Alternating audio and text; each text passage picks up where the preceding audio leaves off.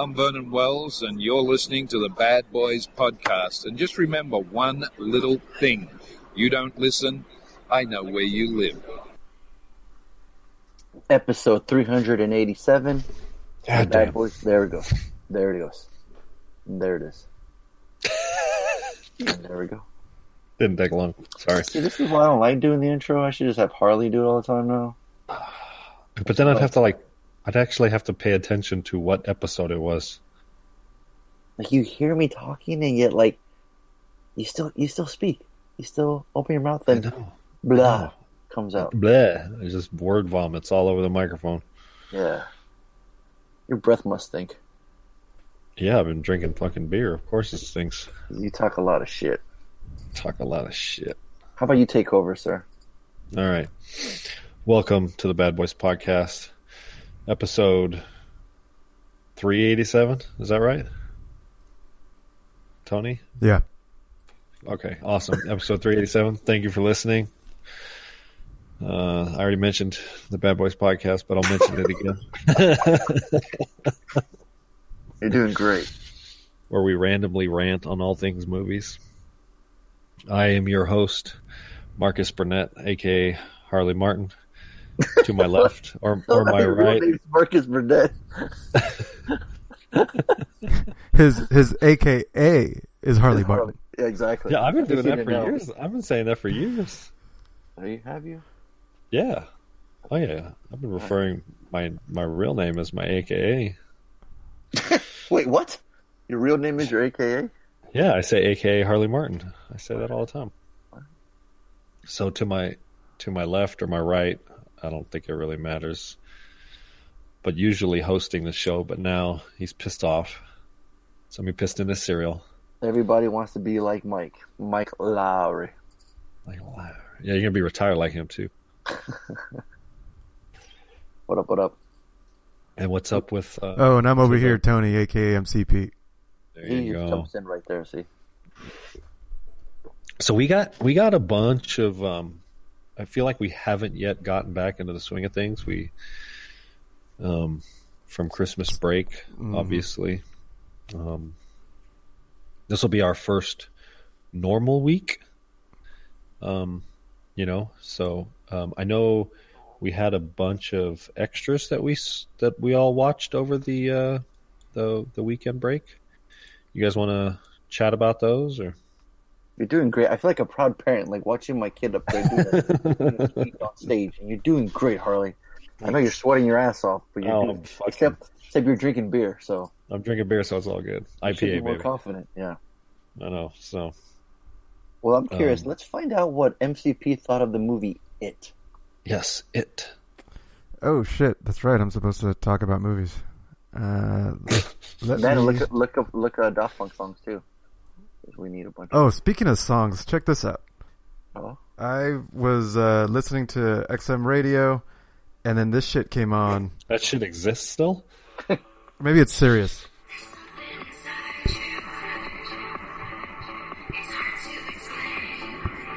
Can you hear that? Vaguely. Yeah. Sounds like You don't recognize it? Trance music from the Yeah, late up. '90s. Did you, were you able to hear anything at all? No, no, there's Okay, Yeah, a I'll have bit. to I'll have to rip it to a, a wave file or something.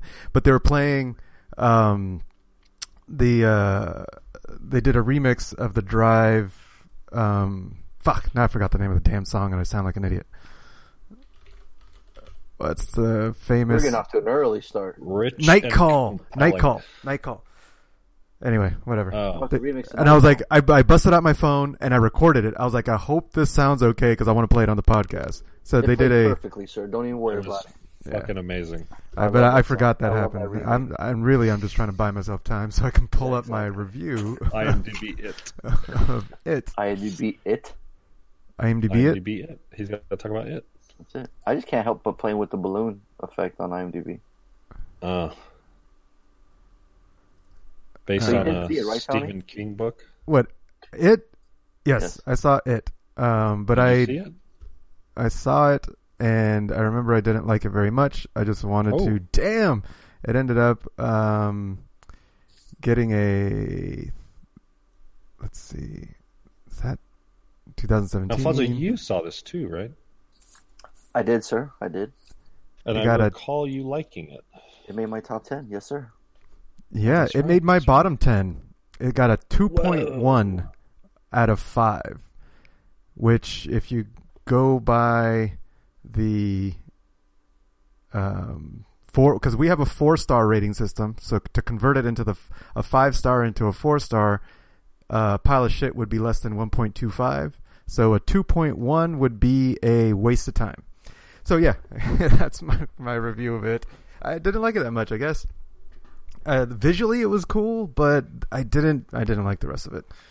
I don't know. It just didn't. It just didn't. Didn't work for me.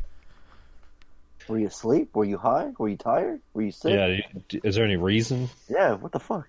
I feel like and I, I'm not, I, like, I don't. en- 'cause I don't have- enjoy horror movies in general, and this it, it just it just didn't do it for me. Um, I mean, I don't remember much. Then why It's- go see a horror movie if you don't enjoy them? Good point. I didn't. I, well, I watched it at home, so I because we were trying to do our top ten of 2017. I figured why not throw this sure in there because it's gotten a lot of good reviews. I figured just throw it in there. Um, I was actually sick that day, so maybe that made a difference. I was sick at home. It was during the daytime, which was the only time I could get Laney to watch a horror movie. And I was like, let's throw this on. We ain't doing anything else with our sick asses. So, uh, and maybe, and maybe that affected why, why I didn't like it. Um, but Is it? Was it not scary? Was it bad performances? no, it, Too it long? was, too short. yeah, it wasn't, it wasn't scary. It, Harley, you're gonna have to watch it. It I know. wasn't I that- feel like the performances were okay. I don't, it. I don't remember being wowed by anything in particular. Um, and I mean, I didn't, I didn't react the way a horror movie wanted me to react to it. Like I, I didn't feel any fear, any real tension, um, or, or anything. So, and I mean, I, I, I didn't have fun with it. I kept on, it kept on losing me. I don't remember why. Um, this was fucking a while ago. But, uh, kicking in. yeah, but yeah, I didn't like. I didn't. I didn't really like it. I mean, maybe when they come out with the second part of it, I might. It might have a payoff. You know, because it's it's a two parter. Mhm. So What do you think about that, Fonzo?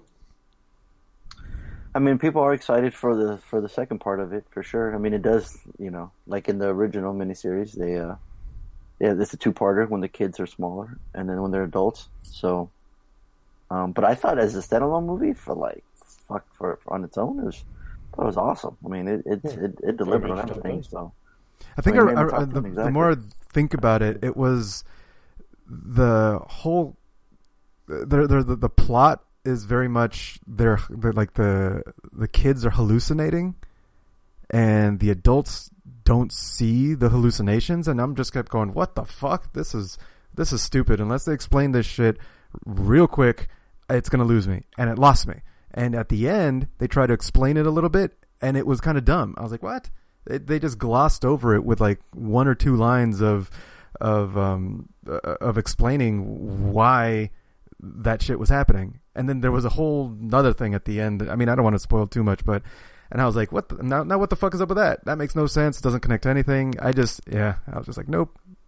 Did it, it didn't satisfy me. It didn't pay off. Waiting till the end for the answer of everything, all the weird shit that was happening at the beginning, didn't pay off. So by the end of the film, I was like, ah, fuck it. Hmm. Interesting. Yeah. Yeah, I'll have to watch this one these days. Is it family friendly? Can I watch it with my teenager? you, you, why you always ask us that? Like, what the fuck? You I know that's a terrible question. I know. I let her watch everything. Yeah. What the hell? What about the nine-year-old? oh no, Oh, it's, okay. ra- it's no. rated R. Yeah. Okay. All right. Yeah. Never mind. Just curious. Yeah. I mean, she watched Serbian film with me just the other night. Oh, oh, come on. What are we talking here then?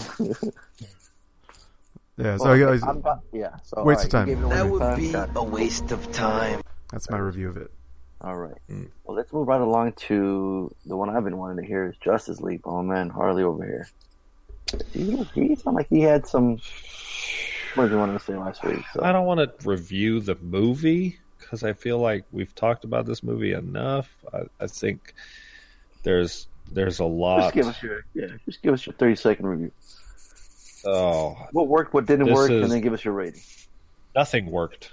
Okay. It's it's a it's it's a it's a bad movie. As a movie, it's bad. As an what about as It's an as a, as a, There's, a there's comic movie? nothing. There's nothing redeemable redeeming about it. Um, Cool action. No, everything is all the special effects, all the action was absolutely forgetful. Um, there's some cool concepts. Um, you know the the the characters are all cliches of other characters we've seen done. The problem with the movie is obviously from the production standpoint it was a mess. And and I'll, I will say this: they edited. I'm hearing an echo. Are you guys hearing that at all, Tony? Uh, no, I'm not getting it. I'm not hearing it. I can hear just ever slight echo on my end. Um, I will say this: I cannot tell that two different people directed this. Um, you know, it, I, if you said Zack Snyder directed this from beginning to end, I'd believe you.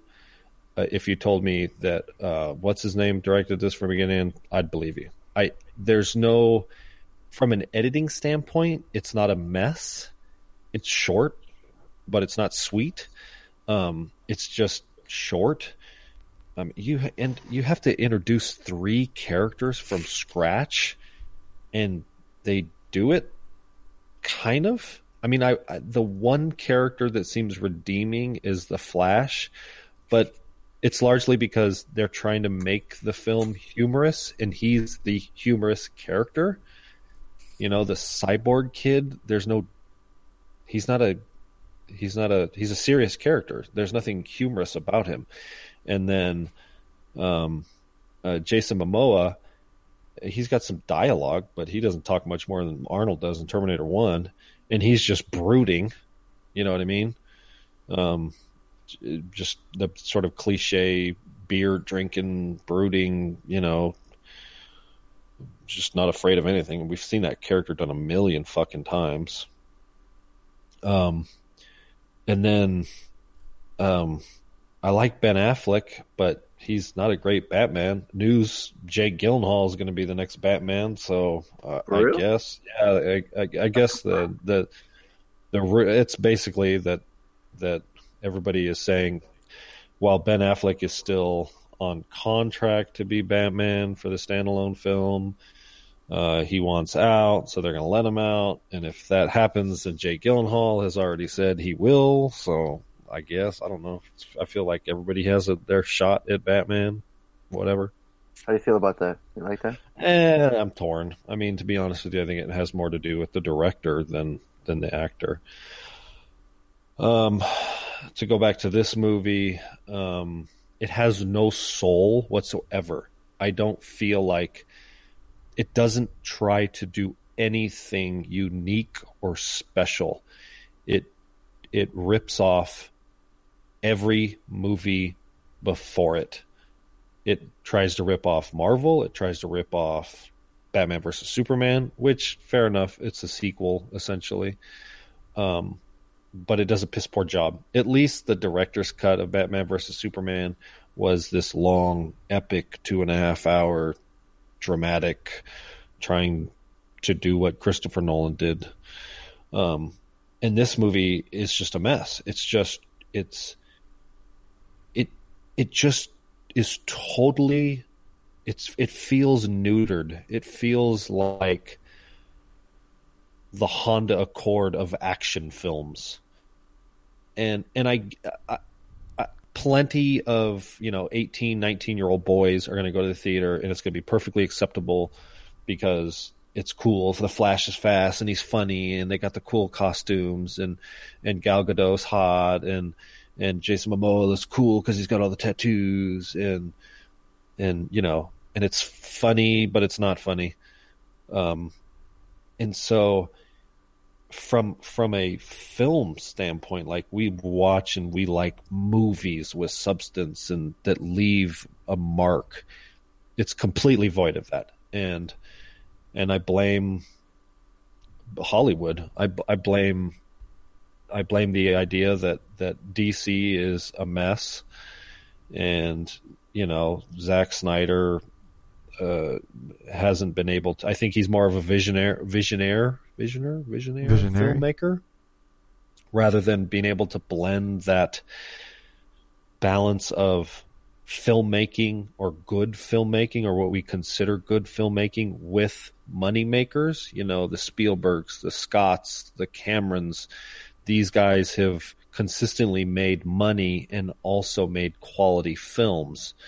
You know, um, I feel like Marvel has has really made it difficult because they've made these are decent films. They're critically well received, with the exception of a few, and then they make shit tons of money as well. You know, um, in DC, they just keep missing and missing and missing.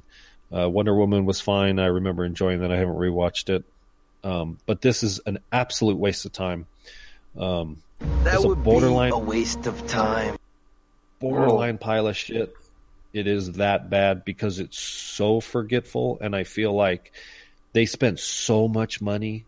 There's so much writing on this, and they fucked it so bad.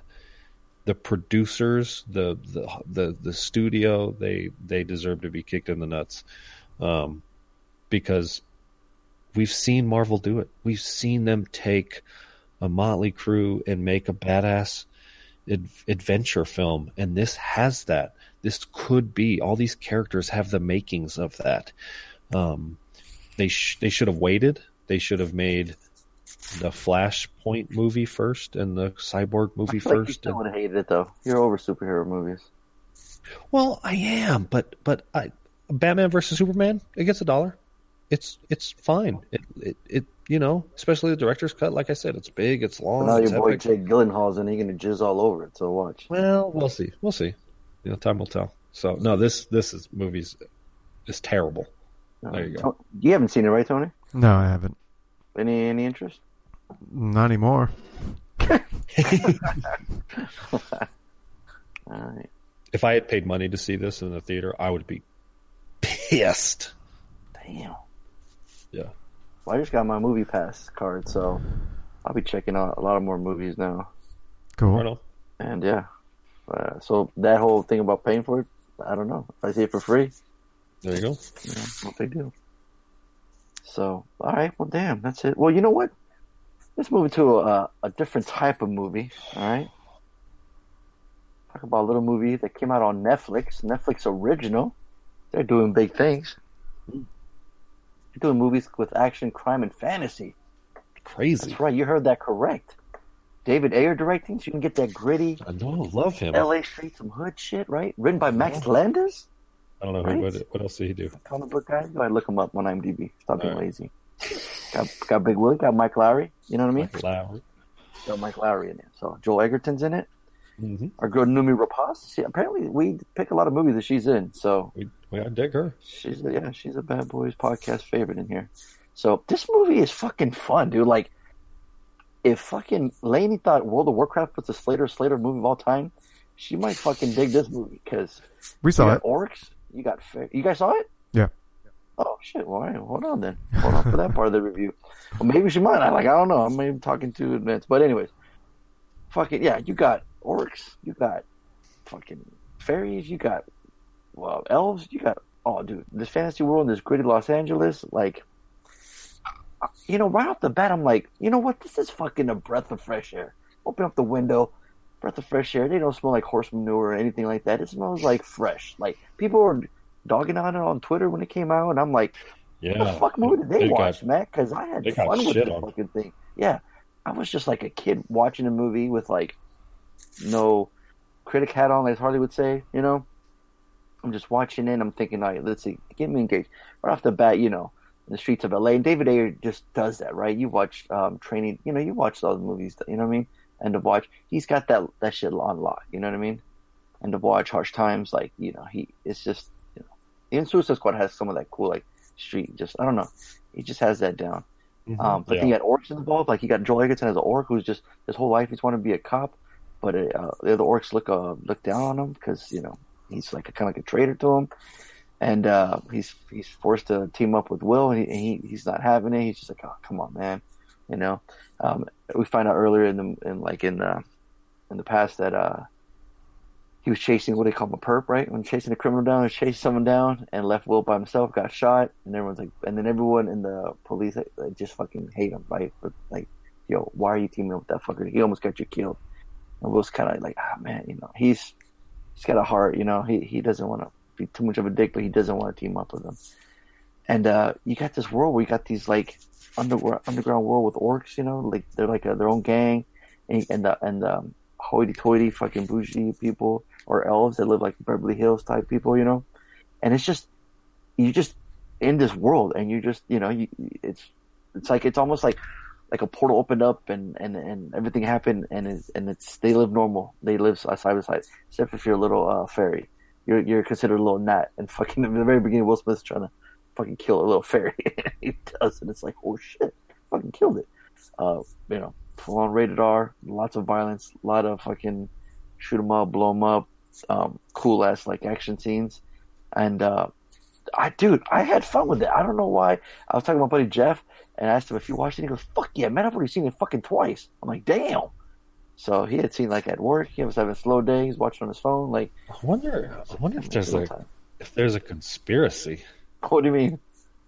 Well, I wonder if if all the bad critical reviews and all the bad press it's gotten is Hollywood throwing its weight around well, it's funny because like hating on any Netflix original. Yeah, because when I went on Twitter and looked up like the hashtag of Bright or anything, all like the general audiences, like you know, seem to be loving it and liking it and and and giving props to Ayer and saying you know how much they fun they had with it.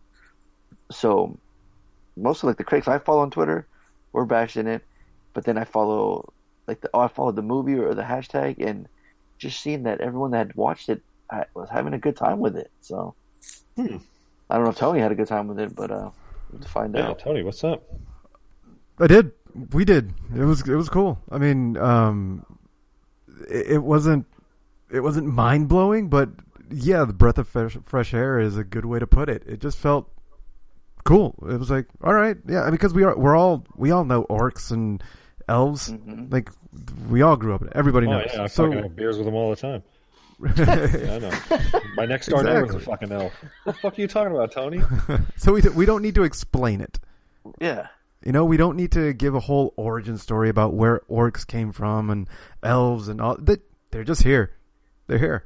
That's it. You know, and we're in a society that is trying to incorporate them. You know, um, trying to live, live, live, get along with everybody. We're, so it, it was it was cool to just be thrown into that world um, and kind of just asking the question, what if? What if? What if they, they, everybody was living together in a modern, you know, world instead of you yeah. know in little huts in uh, in grass with you know grass knolls or whatever wherever the hobbits live. Um, this feels like a little like Alien Nation. Yes. Well, that's the thing. See, in the '80s, in the past, we just fucking we just took we never questioned anything, right? Right. You put stuff on TV or a movie, we'd watch it. Like, yeah, that works, you know. Now we're like, what the fuck? What is this? Fucking, we never questioned shit back in the day, and it does feel like that. And it's a good way of putting it. Well, and to be fair, it's very possible we questioned that shit back in the day. We just had no way of questioning it. Yeah. We have nowhere to put our sure. opinion. You know, you question it in the in the privacy of your own home, and then you return the VHS the next day. You know, if you don't want to charge a late fee. Um, but nowadays, it's like as soon as you have an opinion, you just blast it online, even even before you even think about it, whether it was an intelligent thing to say or not. Yeah. So yeah, I had a good time. It's it was a dollar for me. I'd buy that for a dollar. Yeah, same here. Yeah, oh, I think you enjoy it. It's great family I'll fun. check it out. It did feel at one point where it could have been a series, like because there is a lot of content that they can explore. And so we were like, I wonder if they're going to make a movie out of this, another one, or if they're going to try and stretch oh, it out they, into a series. Already, yeah, they've already acknowledged it's just a full-on franchise. Yeah, yeah, so, yeah, so that's great. I mean, but that was definitely one of the thoughts that we had. Is like this, this, this look feels like it has a lot enough sure. that it can carry over into a, a whole series. Mm-hmm. So, Yeah, I just like you said. It, the synopsis says it set in a world where fantasy creatures live side by side with humans. A human cop is forced to work with an orc to find a weapon everyone's prepared to kill for. You got these like you got um my boy um Choco from Domino, um what's it, Edgar Ramirez who played Kandomere. He was like this um elf who worked for what was the organization Tony? What was it called? Do you remember? No. It was like um it was almost like a CIA or FBI, and he was like a, a, a elf like he was like a task force to um to infiltrate to try to get this wand. Everyone was trying to get this wand. Um, but dude, like I said, right when you watch it, you go in it, you don't question it. Like you just see orcs going by, walking by. That's it. You're just like, okay, that's the world we live in. It's just set in like a gritty Los Angeles, you know. And then you got gang members coming up, and then and, then- and they got gang. You got orcs that are gang members wearing football jerseys and shit. Like it's, Mhm. dude, it's uh, it's fun, dude. I don't know, man, it's fun. Check it out, Harley. Yeah, I buy, have to. I buy for I, dollars. I was, I was excited to just because it's insane. Um, Yeah. uh, but then I saw that critical. It's a mess. It's terrible. It's horrible. Um, but Netflix doesn't care. They're going to turn it into a franchise anyways. But don't waste your time. And now I'm thinking maybe there is a little conspiracy going. And right here on IMDb it says "Bright" is now your mother's buddy cop drama. it's funny because like My um, it mom has like, a buddy cop. it, it was like the most watched uh, movie like it came out uh, like um, like Netflix had a record or something like the most watched. Mhm. Well, I guess they they tally you know how well it does by Oh, not views, but you know not hard they to do. won't share that.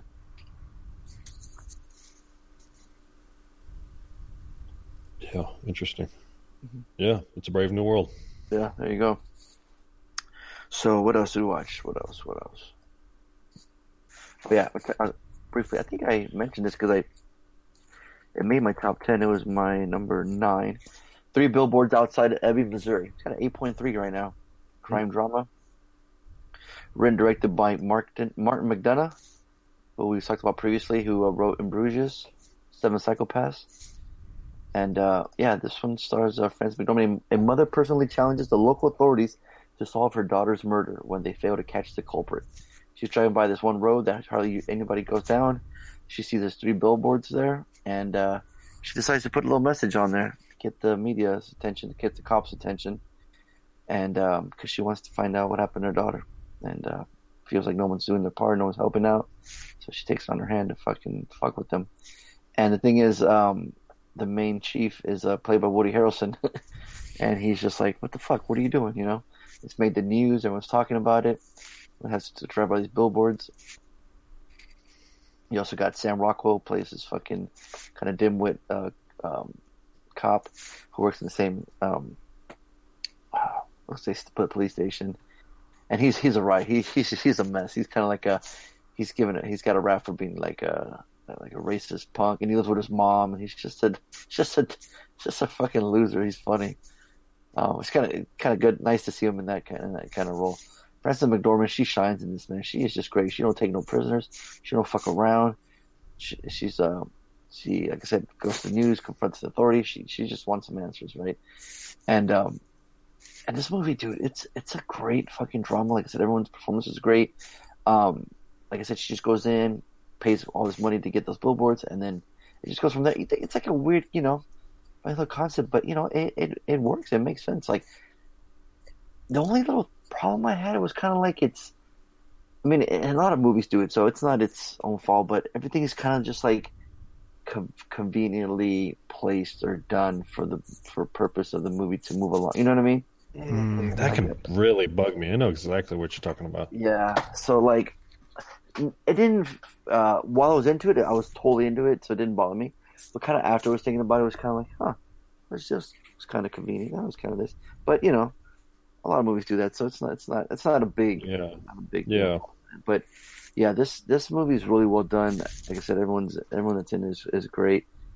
Um, there's there's I don't want, there's little twists at the end, not really a twist, but then it kind of kind of goes a little different route, and it's kind of can make people's uh, opinion change of the movie after watching it. Hmm. Make it or break it. kind of because I've seen stuff online that um people just go, "What? Where does it go?" Or it's left things unanswered, which Tony might hate. So, Mm. but um, it's just Does uh, it's stop just, spinning? it's just uh, it's just a different movie. It's like I said, like Frances McDormand, she's great, and uh, Woody Harrelson's always great too. So, um, you know, you get great actors and, and, and with great material for them to, to chew on. It's just you get you get great art, you know. So this movie I've seen a lot of people's top tens, and uh, it's it's fantastic. I really enjoy it. So it's definitely a high buy for a dollar for me. I'd buy that for a dollar. So let's see. Yeah, we got Billboard. So if you guys check it out, man, definitely check it out. Often. Yeah. I know it made a lot of people's top ten. hmm Right. Justice League. It. Okay. Cool. What uh, what motivated you to see Lady Bird? Oh shit, Lady Bird. That's right. Um, it was available. Oh, To be honest, Right on. and I seen a lot yeah, of I lists. You know.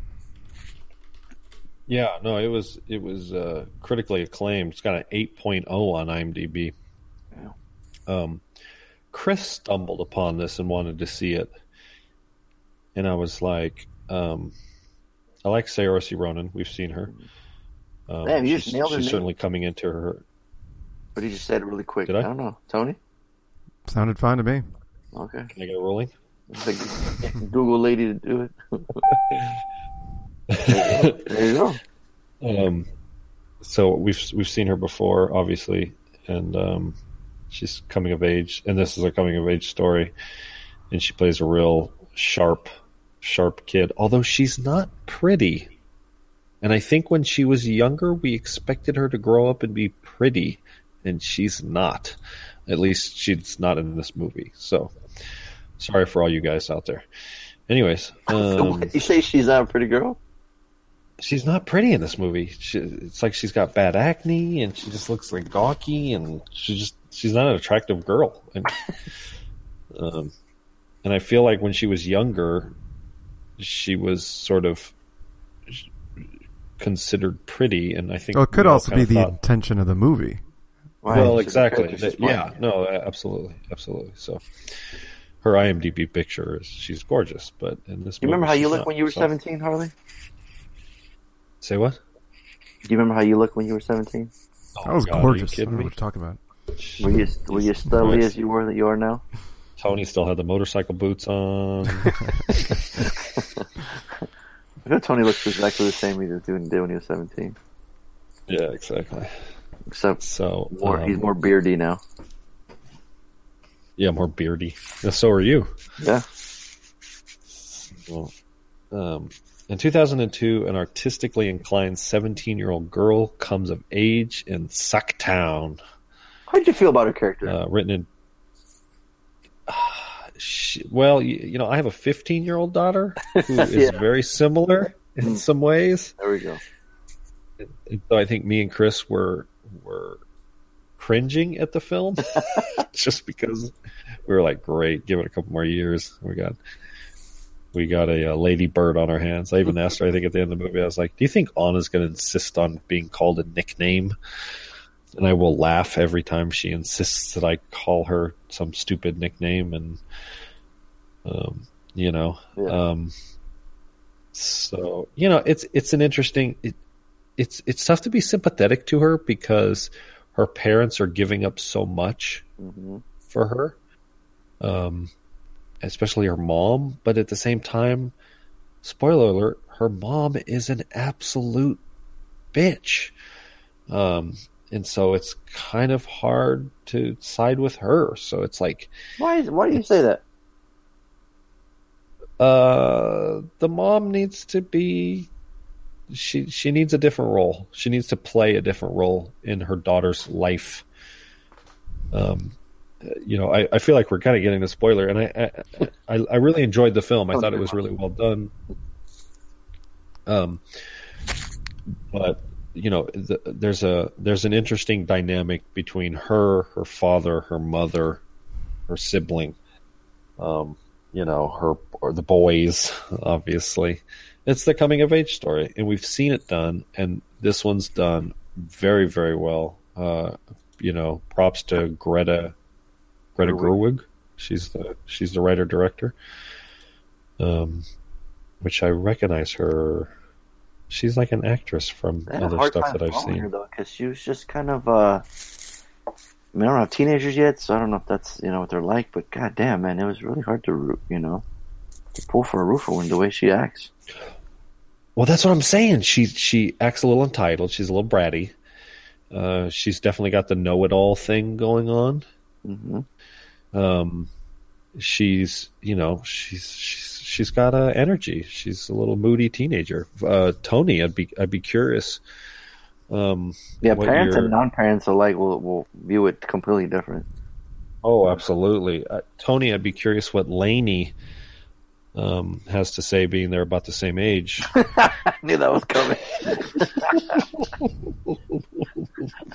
we start calling Laney Ladybird.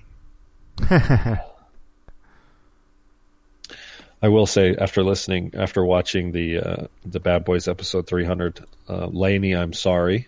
I apologize. the give me some motherfucking ice was not aimed at you.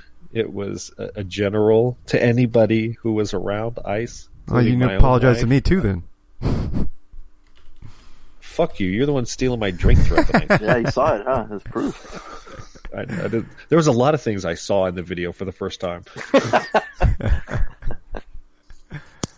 so yeah, a little plug for our episode 300. Check it out on YouTube. There you go. Um, but uh, I, I had fun with the movie. I like you were saying. Yeah, how- I, I was uncomfortable. I just couldn't. I was like, this little fucking twat, man. Like, what the? you're supposed to feel uncomfortable. I don't like that, man. I don't like that. Feeling, Man. Tony. Where's that ranked in your fucking metric system? It's in there. Uncomfortableness. Is that on there? If it makes you feel something that the movie didn't intend to make you feel, it's bad. If it makes you feel something that the movie intends, it's good. There you go. See, Harlan? Tony Fonzo, did you think it was a bad film or did it just not? It's well- it's well done. Yeah, I I just have a hard time. Like, if she's the main actress, she's the protagonist over the person we're following. It's really hard for you know. You're not rooting for her. Yeah, She's she's she not a likable character. I She's mean, you know, we were all that bratty. We all teenager. made dumb decisions, right? I get it. You know, so yeah. it's um. I mean, it's really well done. Um, like the actress, she was um Roseanne's uh, sister, and Roseanne, the mom. Oh, that's right. That's right. Yeah, yeah, yeah. Good call. That she, that she was great in it. That she did really good. Um, but um, yeah, like, like I said, the, the relationship she had with her dad is just way more chill. He's just really like he's kind of like He's a pushover though. yeah, exactly. He's not really yeah, he's not really there. And the mom's you know trying to working her ass off to give her what she wants, and she just kind of fucking that's what she wants anyways. And and then the way she fucks over a friend, we've seen that before in other movies. You know, we have done that before. And uh, you know, once they get popular, they want to hang out with these people. Now with their nerdy friends, you know, we've seen all that before. So not new there. Yeah, she's Um, she's and she's in love with this boy, and then she's in love with that boy, and then Um, you know, but um, was done that. But yeah, um, she's she's uh she gets points from me because she's she'll always be Hanna. She was badass as Hanna, so her performance is very good. yeah, for sure. And if it makes me hate her, then yeah, um, it's just uh, she's so smart. I like you know she's talking shit when uh teachers you know authority. I don't know. Maybe if I was younger, I'd be like, yeah, yeah, you stick it to the man or fuck authority. You know. Now that I'm a grumpy old man. But now that you are the man, Yeah. you're a grumpy old man. get your ass in the room right now. Fucking Step in line. time out. bitch. You know? uh, yeah, so I, I I'm I'm mixed in the movie. You know, like I uh, there's things I like about, it, but then I just like when I watch it again, I'm like no, why would I want to feel uncomfortable again? You know, one's enough. Yeah, I, I get it. that. You know, we And watched I- it together. She liked it. I, I felt that too. Um, that sort of uncomfortableness. That who am I rooting for? Like I should be rooting for the mom, but she does some pretty heinous shit, especially towards the end. You know Yeah. what I mean? Even the rich, even the people she's hanging out with too, they're little jackasses. Yeah, everybody's like the dad is the one sort of you know, um, pretty cool guy character. Yeah. Um, Or stepbrother. Yeah, yeah. Um, you know, we've seen this movie done before. You know, the coming of age story, and Sure. and and we've seen it done well a handful of times. Um, I think oftentimes what we get with this is the protagonist is just that. It's we're rooting for it. They're adorable. They're cute. We we see them grow up. We you know what I mean? This one kind of ends a little abruptly too, and so it kind of leaves you like, well, shit, now what? Kind of thing. I almost want the sequel. You know, Ladybird goes to college. Um, but then at the same time, like you were saying, I don't want to rewatch it because it's so fucking almost depressing. Because it's like it's fucking, you know, teen teenagerhood thing sucks. I'm glad I'm not a teenager anymore. Especially one of the But- the rich white get- kid who drives a, hates Yeah. owning things Yeah. or I hate money. Fucking idiot. Um, so yeah, it's frustrating to to watch it, um, but at the same time, it's like Tony was saying, you do feel for these. You do feel it makes you feel, and I think that's the that's the point. And they succeeded, and so for that, I, I, I get a, a solid dollar. I'd buy that for a dollar. Hmm. You know, Hmm. I wasn't bored. I feel like your better half gave it a dollar. She did. But for that, I'll give it a dollar too. Oh, there you I'd go. buy that Smart for man. a dollar. Yeah. All right. Does that cover all the extras? Everything we saw on the break? Sounds like it. So. Oh, I Tony, did you see something. Just, I saw something last night, real quick. I talk. Uh, with uh, I went over to Jeff's house, and uh, what was it called? It was called Shot Caller. You guys ever heard of this? I've heard of it. Mm-mm. Yeah, It's it- it's a newer film, right? Yeah, it's. And I don't think it ever went to theater. Written and directed by Ric Roman Waugh, W A U G H. A newly released prisoner is forced by the leaders of his gang to orchestrate a major crime with a brutal rival gang on the streets of Southern California. And you know, you're expecting I've, the typical cast you're thinking Yeah. of it, and hold your fucking horses because my man Jamie Lannister holding, holding the fort down. Yes, sir. You put a flannel on him. You put a handlebar Hulk Hogan mustache, slick back his hair, put a bunch of jailhouse tats, and a big ass peacock right here, right. and you got yourself a, a gang member. You're like, this is Jamie Lannister. You know, sometimes trying to talk street, and you're just like, eh, I kind of hear the accent there. Oh, working. it's- it's- But you put my boy Jon Bernthal in it, Frank, aka Frank Shotgun. He's got some fucking tats, and he's fucking scary. My boy Benjamin Bratt shows up playing a cop. well, And it's the uh, same guy that did Felon. okay, That Remember was a good movie. Yeah, see, it's a good movie, good film. It's a good movie. Yeah, so we see him in uh, we see him we see him in prison. We see him about to get out. Then we start seeing flashbacks of how he got in there. He was driving his car. Him and his wife and uh, their friends were having dinner. They uh, they ran a red light. Well, he ran a red light, killed his friend in the back, up in, being in jail. His wife trying to put the house up so they can bail him out. He's like, "Nah, you know, I gotta do my time." He gets it. He's in there for a long time. Next thing we're start seeing the little white pride tattoo on his back, hanging out with the wrong group. You know, I mean, he's got he's got to he's got to protect himself.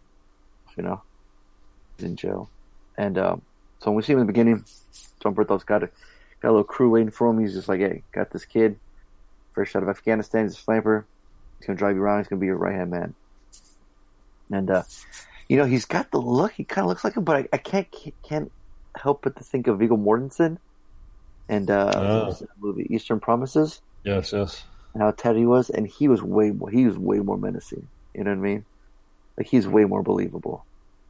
Um, as a badass. I mean, like I said, you could put a flan on him, give him that mustache, but that mustache even looked fake, like it was glued on. I'm not gonna lie, it looked like it looked really fake. I don't know what everybody with mustaches because Benjamin Bratt in it too. He had this like big old fucking Mexican Pancho Villa mustache too, man. I'm like, damn, man, who's a fucking uh, makeup artist in this movie, man? They just went crazy with the mustaches. I don't know, it's kind of funny. Um, but you know, it wasn't it wasn't that bad. It was a little too long. Like I was getting kind of remember the flashbacks of everything going back. It's like ten years before, and then it would keep going. So it's like, okay, are we present time now, or are we still in flashback mode? You know what I mean? It's not clear. You know, Hmm. I don't need the little, little little transitions to you know tell me that it's back. But just if you're gonna keep going back and forth, at least you know, kind of keep it in order. You know what I mean? It's um. There's uh, some editing issues or directing it's issues. just, it's or- just odd because like like when you're in the flashback, it's going and going, and then you have to kind of notice the tats or his look. If, if like, well, in the very beginning, you know, he's got the Jamie Lannister look where it's just like the handsome, chiseled guy, the short hair, so you know it's him in uh, in the past, right? Present time, it's Hmm. all jailhouse tat, slick back hair, mustache, you know. But we just, I just don't know how long the flashbacks go. It's like they show us the scene and it's still going. I don't know. That could be minor. It just kind of bugged me. Um, but just I was like, just like getting to the point because I kept looking at Jeff. I'm like, the flashback still going on, or we getting to the point? I'm like, you know, not that I was in a hurry, but it's just kind of like, all right, let's move the story along. You know, let's keep it going. So, um, but yeah, he gets out. Didn't want him to do um, do a crime. And the guy, in fact, you just watched uh, Mindhunters, and Holt Mhm. McCallany, you know, the cop that was in uh the Mhm. the guy that's helping him. Dude, he plays this He, guy. You gotta he look plays up. a, yeah, a his name. minute role in Justice League. Oh, how funny! He plays this Yeah. guy named the Beast, and dude, he looks completely different than he did in uh in uh, Mindhunters. God, I wish I had the picture of him in the movie. Dude, he's like he's like huge, ripped, tatted up. He just looks menacing, dude. He just looks creepy. God, this Hmm. one poster, picture six of number eight on IMDb, is easily the worst Photoshop picture I've ever seen. Dude, fucking uh, Jamie Lannister looks like a video game character. Send it. Let me see. Oh, dude, all right. this shit's fucking funny. Um, yeah, man, the movie's all right. It's it's it's it's you know it's worth to watch if you got time. You know, going through Netflix if it's on there. You're not doing a great job of selling this. I know, I I know I'm not. I know I'm not. Um, I'm trying to remember. I just saw it Oh, yesterday. That's yeah, that is bad. It looks like a video game character. That's what I'm saying, dude. That's what I'm saying. It's like a video game poster. Yeah. I mean, there's some cool um, gangster shit. Some, uh, my boy Albert would have loved this movie. You know, you got gangs in the movie. He's all over it. you know? yeah, buying that shit. five. He's buying that shit on, on Tuesday when it comes out on DVD. Um, you know, there's some stuff like in the because I thought it'd be show like more prison shit. It would be scary. You know, and he saw and, and he's at the cliche of like, let me take out somebody to show how tough I am. You know what I mean? Um, but when he Uh, first I've seen comes this out, before. yeah, when he first comes out, there's a deputy there or like a sheriff that's working there, like a prison guard, and he's kind of you could tell he's got a good relationship with them. So he hands him a little piece of paper. Obviously, he's like in cahoots. And it tells him like the name of the place he's got to go. Meets up with this old Mexican gangster. It was probably he was locked up with him in the pen. Kind of situated. He's like, all right, this you know we're gonna do. It's feel it's weird. You're thinking like he would stay away from it, but if you know they if they protected him in in jail, he's got to do something when he's out. You know what I mean? So he's he's damn. He, his life is is fucked. You know, he might as well just because. In the beginning, you're thinking he's gonna stay. He wants to go back with his wife and kids, but once he gets way more like, what is it? Uh, in too deep. You know, Mm. Hit that baseline. Um, you feel like he just can't come back. Like his wife is leaving him, and now he's just this new person. And now he's just filling this role in his life now because he's like, well, what else do I have? My wife left, and my kids are gone. Like this is this is who I am now. You know. I mean, if you're gonna put a big old white pride tattoo on your back, I mean, just really Yeah. back. You know. So It's never a good idea. yeah. So, but No, no, uh, public service announcement, kids. Don't get swastikas tattooed on you. yeah. Did he have a swastika? I think on his arm maybe or something. Yeah. I guess he had a bunch of tats. But yeah, it's not bad, dude. It, it, I mean, it's all right. Like, uh, um, you know, it's it's worth a watch. So buy it for a dollar. All right. I'd buy that for a dollar. Oh, oh, and then the week before that, I watched I'm- The Shape of I'm- Water. I talk about that. Oh, yeah, yeah. I'm curious about that. I've Yeah. Good things. This movie is fucking gorgeous, man. Like, you can tell Guillermo Toro is a fan of cinema, man. Like, he just Yeah. made. If anyone, anybody here in the podcast played Bioshock, Yeah. Yeah. Tony, you played it. Yeah. You watch this movie, you're like, this motherfucker needs to make the movie Bioshock. Like, there's this beautiful underwater, like, this is beautiful, dude. Okay, written directed by Guillermo, man. This guy, I love this guy. This guy, this guy can't do no wrong. You know what I mean? So it's it borrows a lot from Creature from the Black Lagoon in a sense where, like, I'm gonna read the synopsis here. At a top search, at a top secret research facility in the 1960s, a lonely janitor forms a unique relationship with the amphibious creature that is being held in captivity. Anybody want to guess who played the character in the Guillermo del Toro movie? Oh, that one guy. Um, fuck, I don't know his name, but uh, the Hellboy water guy. Yes, Doug Jones. Doug Jones. Doug Jones. Yeah. yes. Thank you. Uh, yeah, he plays the amphibian man. Sally Hawkins plays the gender. She's she don't talk.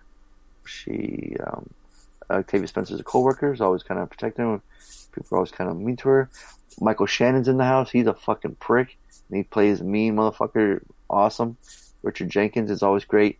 Like when I was watching, Jeff goes, "I could watch any movie." It's like as a, if if oh no, he goes, "If Richard Jenkins was in every movie, I wouldn't have a problem with that." He's great in it. At the very beginning, we get this beautiful cinematography, this like underwater world, and we come across um, Lissa, who's super quiet, but she she kind of like lives on her own. She has this little routine. Gets naked, gets in the shower, and y'all like starts masturbating. You're like, whoa, whoa! Like you gotta look at the rating and go, oh shit, it's rated R. Okay, makes sense. You're like, all right. Um, she accidentally goes into the room where this amphibious creature is there, and you're just like fascinated, right? Because you're like, whoa, actually captures something that's like that nobody knows what it is, and it's in the wild, and the, and the and the effects are. I mean, come on! Every time he puts on one of those creature effects, it's amazing. And there's a really cool thing where like the eyes blink a certain way, like from the side and up and down. It's the creature work is really cool, and Doug Jones always, you know, makes the creatures come to life. There's this cool, like, unique story where like she's doing sign language to him, and he's responding to it, and then you know they kind of come in and do an experiment, and Michael Shannon's just a fucking prick to him. He just handcuffs him, starts beating him, and just starts treating him like shit. So he's kind of like afraid of like you know humans. Except when whenever she comes in, you know, she comes over, she um she boils some eggs, like some hard boiled eggs, and she kind of she gives them to him. At first, he's kind of hesitant, doesn't know if he should eat it. And and you see this beautiful like friendship that's been happening, maybe a relationship, and uh and it goes from and it and it goes. I don't want to spoil anything else because I think you guys have to watch because it's like this. It says adventure drama fantasy. It's definitely like this. Like it's cool because she lives like under uh like she lives above the theater. So there's like a theater that lives underneath her. I know Jenkins is her neighbor or or roommate. I can't I couldn't tell because she was always like in one place. You go to this house. Watched it a while back, so it's kind of kind of foggy. But Guillermo del Toro, like he could tell his love of monsters, his love of cinema, is throughout this movie. Like you watch interviews about him, but when he he won the Golden Globe for Best Director for this movie, um, which was really cool to see. And um, God, I, yeah, I really think you guys should watch. I mean, anybody, in fact, that any lover of movies should watch this movie. It's it's a unique experience. It's like I said, something different. If you're tired of your superhero movies and if you're tired of you know your teen angsty movies, you want something new, refreshing. This movie right here, fucking does it. And it's sad to say, like if I would have um, watched this before, I could it could easily have made my top ten. Like that's how good it is. Mhm. So yeah. So on first viewing, it's a high dollar. It's a fucking dollar. I'd buy that for a dollar. Yeah. So it's cool to see. Um, it's it's funny. I would think Universal would watch this and go, "Fuck, we should have hired that guy to start our Universal monster franchise." You know, instead of Oh, yeah. So, um, because you know, That's a damn good point. he had that museum in LA, you know, where he had all this like cool exhibits. I mean, if you've seen you've seen Hellboy, right? You've Of seen the creature effect and all those fucking things. I mean, it's amazing. Oh yeah, they're always outstanding. yeah, exactly. So, yeah, this movie, yeah, this movie focuses on one, and it's not too scary, and he's he's kind of playful. Oh, it's just, it's just like you're just so drawn to the screen when you're watching it, like their interaction, you know, because you don't. It's a monster, but you don't know if he's gonna if he, he's got claws and fangs, he's gonna fuck shit up when he can. He has to, you know. bear with his claws and Yeah, pretty much. Like when Michael Shannon's fuck with him, you don't mind him if you rip his fucking head off, you know.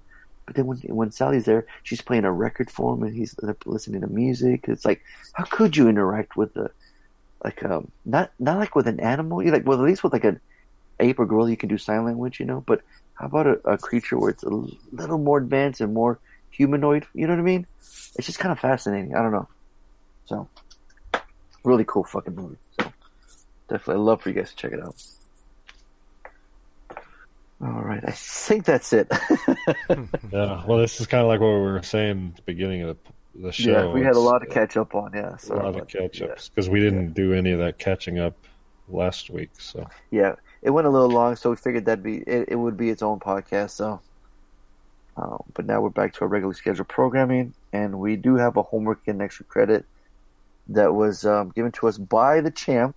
Yes, he's still the Mhm, champ. mhm, mhm. Our boy Reed, NZ Reed, and uh, he wanted us to review Inception and uh, Ten Things I Hate About You.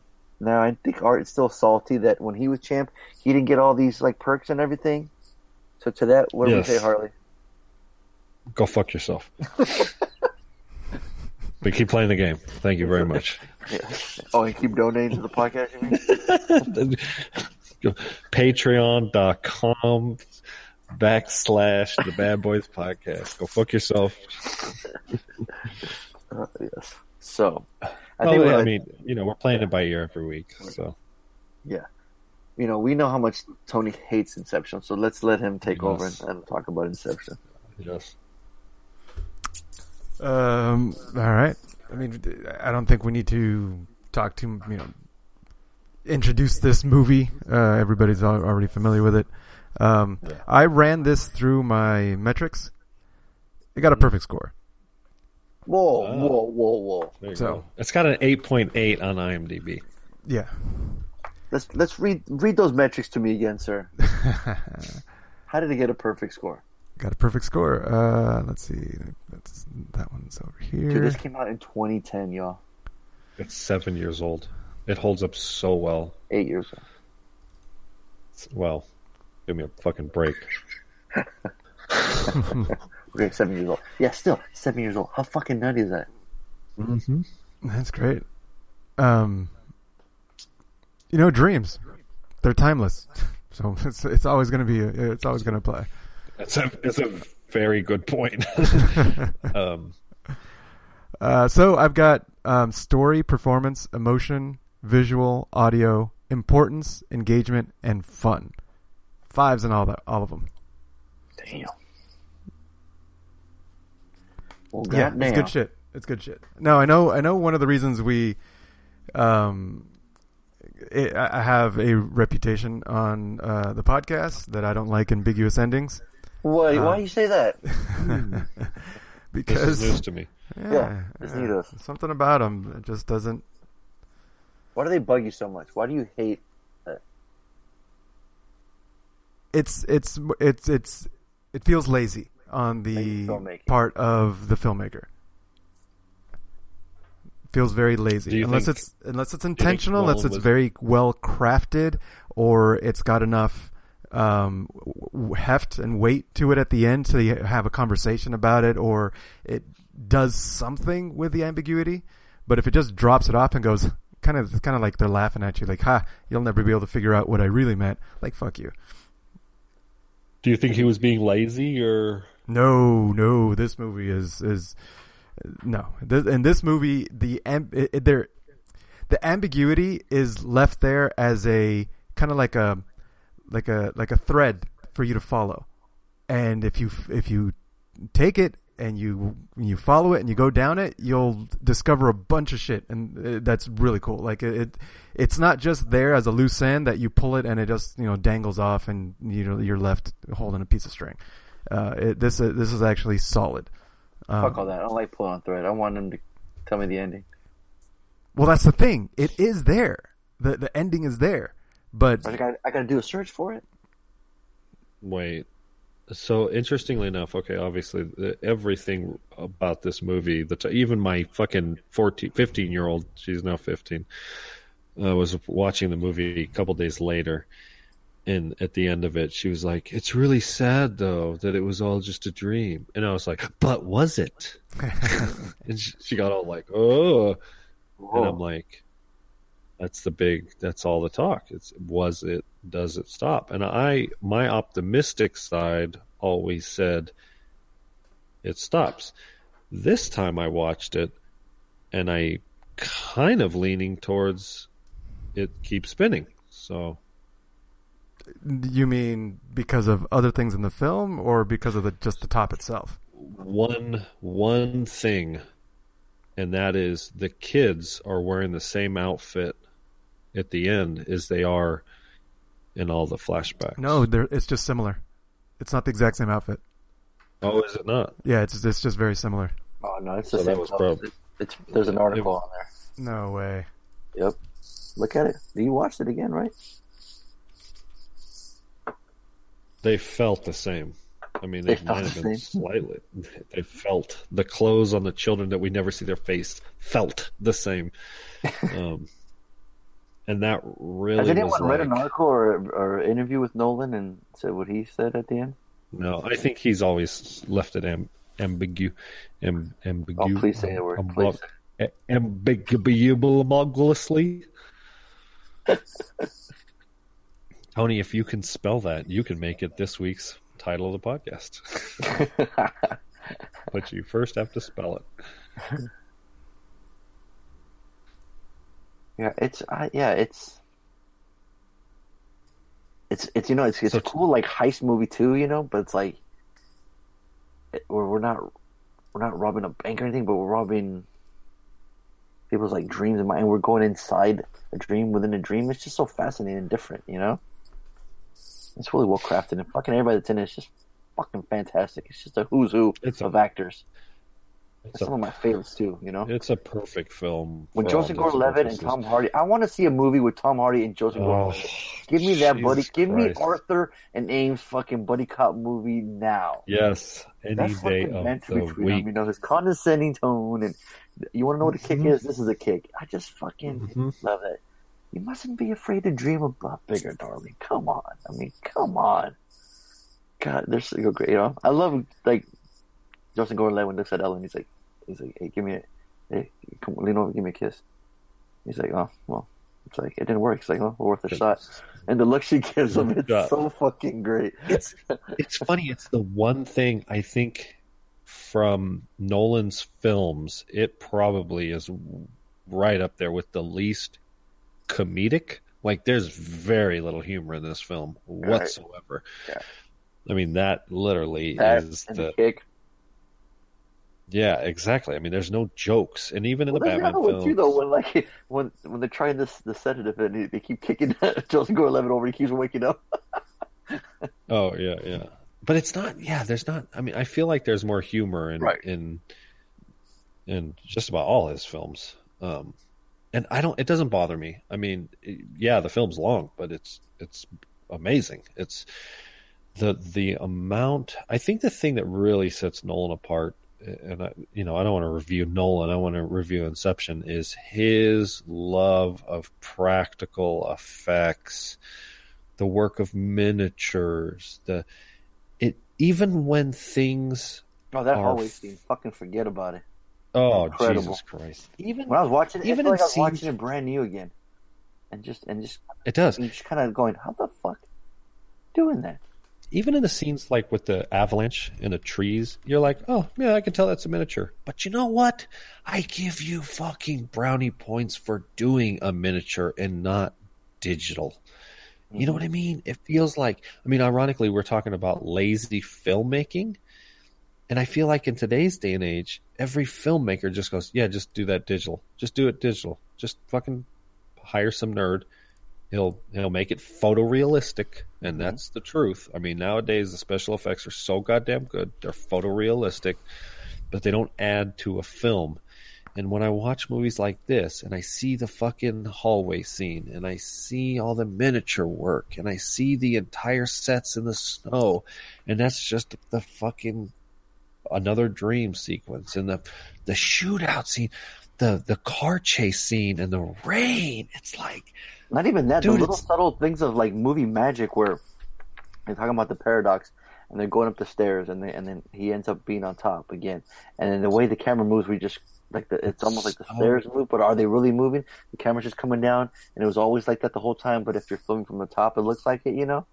It's Like so when that subtle. chasing him and then now all of a sudden he's on top of the stairs and it comes down on him. And he's just like paradox, throws him down. You're like, that's fucking, that was badass. I was like, It's so cool. subtle. yeah. So yeah, and, and all that shit just adds up. I I'll say this when when it was picked, I kind of had a sigh, a sigh, like, oh, this is a long movie. I've seen it three or four times. Right. You know, I've I, I've seen the movie. I know I know it's all about the top. I know this. I I know the top stops. I just know. I know that it's not a dream. I know he gets his kids. You know, yeah, Tom Hardy's kind of early in his career. It's good. Yeah, yeah, yeah. It's good. It's long. I remember it being long. Um, you know, is it is the replayability with with um uh, Mal, you know, am, am, am I going to am I going to be able to? That's a big part of the story is is his relationship with his wife. Am I going to be? Is that going to bring me back in? And so, I was I was negligent on rewatching it, and then I started watching it, and I was like, we were like, and Chris watched it with me, and we were like an hour and a half into it, and I was like, dude, I could easily fucking finish this and we just kept watching it. Like, Yeah. Yeah. just watched it straight through. It's like we're so I don't want to say spoiled, but we're so used to movies. I mean, I I'll bring it up again just just get up and go get some meat or get some drink or program. yeah, well, yeah, yeah, yeah, yeah. When we took an hour break, you know, we we did some other stuff. We had to eat dinner, blah blah blah. But we did we we were excited to pick it up. See, I've How- literally- how, great is that? Wow, how, what what a great fucking feeling that is, right? To where you're like you're probably stuffing your face all quick to eat your dinner like a kid who goes so you can play a couple more minutes of a Oh, game, so you can play. You know, you're Yeah. you're hurrying up so you can finish the movie you've already seen before, but it's like you're watching it new again. That is great. Yeah. That is a good. That's a sign of a great movie. Yeah. The the the dream sequences with the the cityscape replays so well, so amazing. Remember watching that for the Um, first time? you Like, know. holy shit! When he's showing, yeah, and everybody's ripped it off now. Yeah, Um, Strange. Yeah, like you said, the my only, my one and only critique is Ken Oh, shit. Watanabe's accent is so fucking heavy. I have Yeah. a really hard time understanding what he's saying. You gotta put on subtitles. Yeah, yeah, but about that's Tony? that's not that's not uncommon with Christopher Nolan. I think I've seen it so many times with subtitles that I watched it without subtitles and it was okay because You know. my Damn. mind Yeah. filled in the blanks. Look at this Um, motherfucker right here. yeah, I couldn't believe it. Like it's it's that old, and I was watching it again, and I was just like, I was I'm like you, Harley. I I was watching all the way through. I'm like, yeah, this is a fucking well made movie. I love like a, a group getting together to do a heist, you know, and you throw in character actors or characters or actors that I love, like Tom Hardy and Joseph Gordon-Levitt, and uh, even. I'm starting to become a more and more fan of Leo. You know, I'm always kind of like, eh, I don't, but Mhm. just seeing him more and more, I, I'm just getting a little more and more impressed. He's so good. Like his performances when he's dealing with Mal and the scene when she's going to jump. I mean, go ahead and we can spoil the shit out of this film. Whoa, whoa, whoa. He's so good. Like I, this is why filmmakers liked. Yeah, this is why filmmakers want to work with him. This is why Martin Scorsese worked with him so many goddamn Well, times. well, think about it, dude. And he's gonna work with Tarantino in this Manson movie, whatever. But think about it, who yeah. else has a fucking career where like they got um, Scorsese, um, Tarantino, Nolan, like you know, um, the the Revenant director. What's his name? uh, Alejandro Gianniredu or whatever the fuck. Inarritu, Yeah. Inarritu, Has has yeah. has has, has uh, Leo ever worked with Spielberg? Uh, yeah, the, uh, catch me if you can. See, there you We go. just reviewed it. That's it. See, motherfucker, wish for all the best. So, okay, Has he like done? Has he worked with Ridley Scott yet? Body of Lies. Uh, yep. There you go. Good job. Fuck. God damn. I mean, That's obviously, he's worked with Cameron. I mean, Cameron made him. Yeah. Um, Right. See, that's it. he's he's worked. You're, with, you're like uh, you could have stopped the camera, but yeah. Yeah, exactly. Funny story. Uh, back when he was only in Growing Pains, when before he was Leo that he is now. Clint uh, Eastwood. Um, what? Oh, he's worked. Clint Clint. Eastwood. That's another one. That's Clint Eastwood. yeah. He worked with Clint Eastwood. He worked with Sam Mendes on Revolutionary Road. Oh yeah, see, Un- unreal. He um when he was in Growing Pains, when he's filming Growing Pains, you know, he's just a little kid actor. Uh, Amy remember seeing him at Burbank at the street light. She was like at the at the light, and uh here he comes, pulls up in a little black lowered Civic, like so it's Leonardo DiCaprio when he when he takes off, and it's no big deal. and we're and we were laughing about that because um, remember Tony the last time when you went, and she kept talking about like, oh yeah, Burbank's no big deal. I see celebrities all the time. hmm You know, Steve walked into Reese's house. oh, we were just laughing about that. Um, yeah, the, yeah. So let's give it this movie review because we've already, you know, we've we've we've talked about this before in the past. I'm sure we reviewed it. I think and when it came on the theater, So- right? I mean, I remember. Uh, I think your friend joined us, right, Tony? I don't remember. on podcast. You remember? No, I don't remember. I remember just you. I remember you and him texting each other like for three days straight about this fucking movie. Remember? no, Yeah. You don't remember that? no. I remember you came over to my house and you kept going, oh, oh. He'd send he'd send you a point or something. You start texting him back all aggressively. Oh yeah, this. And Vaguely he'd remember that. And you'd go back. it was just fun to watch. It was great. Yeah, On your old vaguely remember that. Um, did you guys see the link I just posted? No. No. Look at the link I just posted. It's a picture of a side by side of their clothes, Ah. the kids' clothes, and the clothes are different. They're just very similar. Okay. Oh, okay. Well, there you go. Oh. I would say that's all it takes. Let's have stop spinning. The girl looks older on the right. exactly. Uh, it's a bad shot. Well, the kid Well, too, well, 'cause and he- she's kid- the kid looks supposed to be older. Longer hair. She's supposed to be older. If she was the same age, then that's the representation in the dream. So it, it, it fits. So, um, I mean, but it, here's the thing. I think that I felt even when I first saw this movie the first time in a theater, it doesn't really matter if the top falls or not, because the point of the ending is that he's home and he walked away from it. That was the important part. Yeah, he, yeah, he and I, the- I get what I get what you're saying. I think the top spinning or not spinning is more for the viewer. Exactly. Um, the, the, the, the top was never his totem. He specifically says It was it was totem, right? Yeah. So it was never his. Um, the the thing that was driving him through most of the movie was his guilt for being responsible for Mal's death. Spoiler alert. Yeah, who, who, who's listening to this and hasn't watched Inception? Yeah, seriously. Yeah, of Um, course, of course.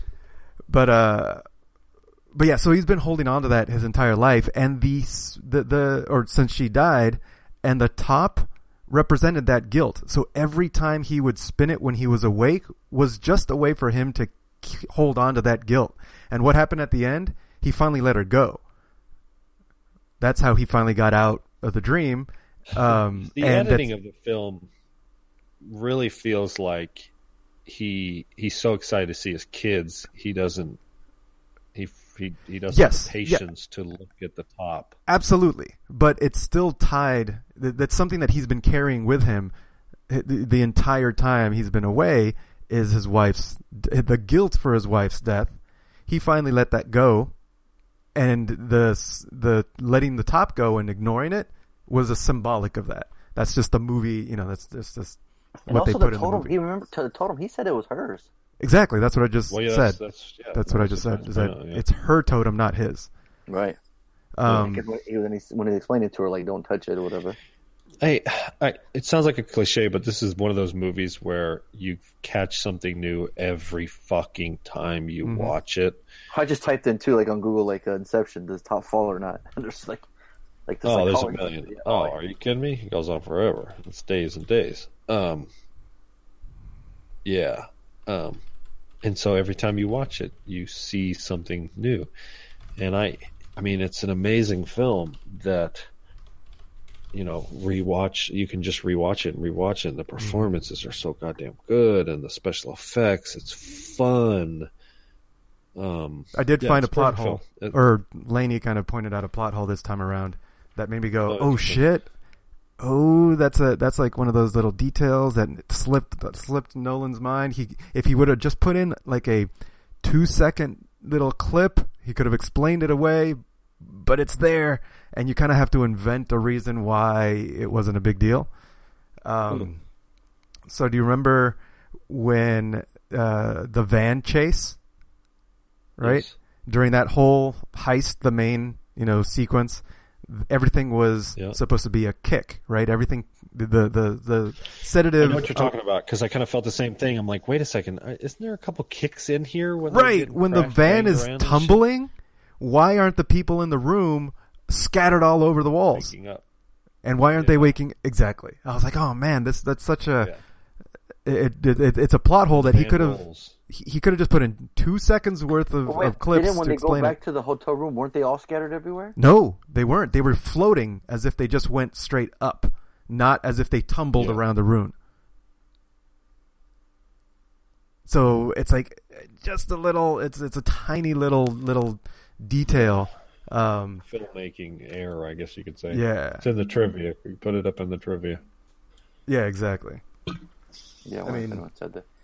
We we guy- I explained mean, it guy- as this guy. This guy getting deep, man. He's just like, if you're looking for a clue that Cobb is still dreaming at the end of the film, consider this: the movie teaches that subconscious elements work their way through dreams. Mal and Cobb's anniversary suite number is 3502. The train that barrels down on the team in Yusuf's dream is also number 3502, and the taxi they hail is number 2053. Likewise, the random string of numbers Fisher arbitrarily gives a combination to his father's safe is 52849. And this guy just goes on and on with all these numbers and everything. It's like, Mm. Jesus Christ, motherfucker's breaking it down to like, it's cool. Oh, I'm sure 'Cause, I there's mean- fans of this movie that it's Oh, their yeah. favorite movie of all time.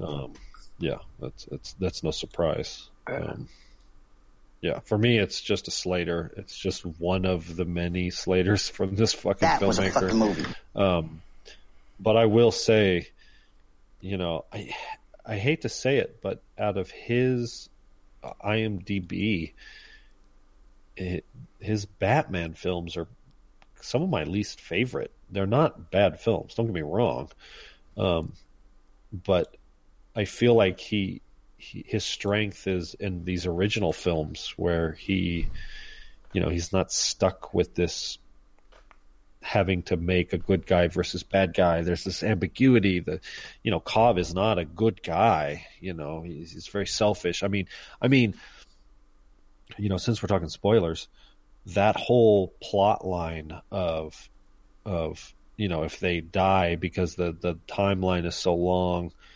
um, which Nolan must like because he obviously deals a lot with that with Interstellar, the whole time extending kind of thing, you know, 15 minutes here is 10 hours here, blah, blah, blah.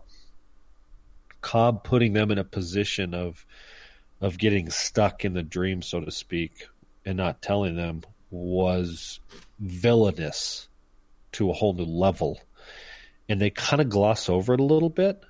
You know, Tom Hardy's character kind of mentions it, but he kind of rolls with it, you know?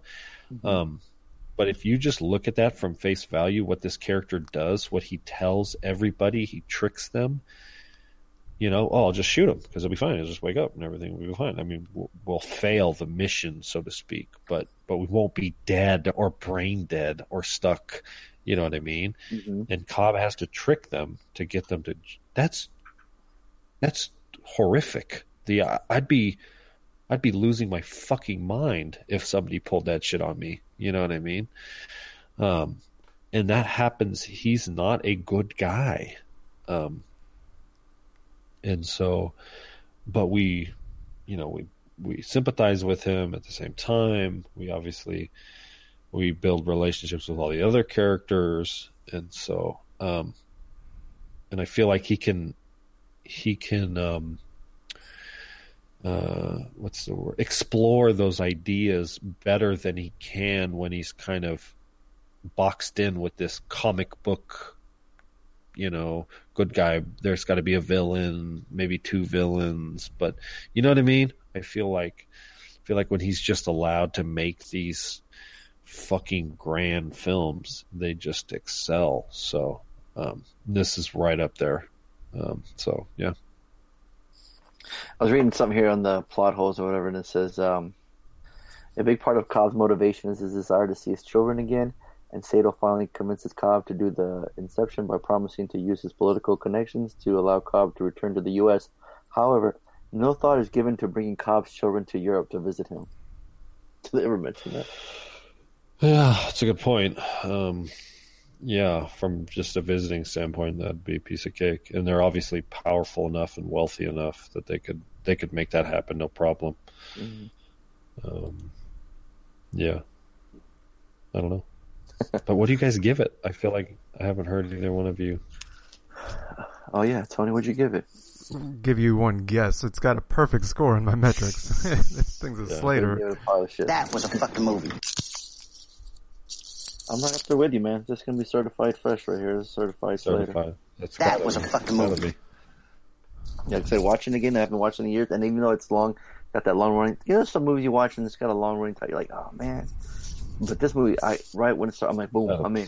Big this bowl of is popcorn, bam. Yeah, let's go. Oh yeah. This is pure escapism at its finest. Absolutely. finest. I mean, it's a science fiction film, I guess you could call it, but I mean, you know, and it just raises the questions. I mean, it's so fascinating to think like if I could force my, if I could create the dream, you know, it's like it's like with Ellen Page's character. He's like, oh, she'll be back. Yeah. I've never seen anybody pick it up that quick, and Yeah. the real world just won't be enough. Mhm. And I'm like, fucking a. When she comes back, like that. Mhm. If I could but not only just maybe, Yeah. But then also planning ideas, and then the way you know the way they. Oh yeah, the idea of Inception. Yeah, there's so much to this film. Oh, that's right. One of the things um, Lainey and I talked about is that the whole top spinning thing was more about incepting the audience with the idea just to have the thought that what if your world isn't real? You know, they could, you know that's that's the movie trying to do Inception on the audience, not that it had anything to do with the plot. Yeah. Which just, I mean, Same uh, with just one more detail to add to the movie that it was intentional and well done. Yeah. So what do you guys Alright. think? You guys think uh, Reed and Art and Denali they're gonna the, the predictions are gonna be spot on this time, or They're going to be some, uh, yeah. They're gonna get I think this. most of them are going to think this is Three a for three? certified Slater. Yeah. All right. All right? Let's see. Let's see who's going first. We go with the champ first, or go with the challenger first? I'm just going with whoever, um, the first one who called in, Beautiful. going by order. So this was on Saturday. This person called. Uh, Wonder who this is. Hola, amigo, amigo, me. Hey now, Hola, Someone's had- amigos. Uh, Feliz Ano Nueva, or something like Happy New Year, um, Harley, Tony, and Fonzo. Homework this week. Uh, Inception. One of my favourite films of all time. Uh, it's top three on all time lists that I make Wow. sometimes. Um, I think Harley will give this a Slater. He boom. he really enjoy what this film's doing. I think Tony is going to give it a dollar. He probably doesn't like the length, and he may have say something about holes in logic or something like that. and Fonzo, I think, is going to give it a Slater. Um, Fonzo has a really intelligent head screwed onto his body, and he knows what's up. Thank you, sir. On to All right. That's one. Oh, So no bonus points. Not for that. Yeah, I didn't double or nothing on anything. Nobody doubling this later. Yeah. So, all right. All right. Here we go to Sunday's submission. Hey, what's up, bad boys? New year, but y'all must have forgot who the champ is. Well, the current champ is none other than Mr. Reed Wilson. But I had about a three week winning streak there, and uh, no one gave me shit. I didn't get to pick up any movies. so I'm here to remind you guys that What have is done back. for me Sorry. Ronaldo. Hopefully, you know, you're playing for second place. But anyways, here we go with this week's homework is Inception. Wow, Reed picked it. I was champ three times over. I didn't get to pick shit. But whatever. Crying ass bitch.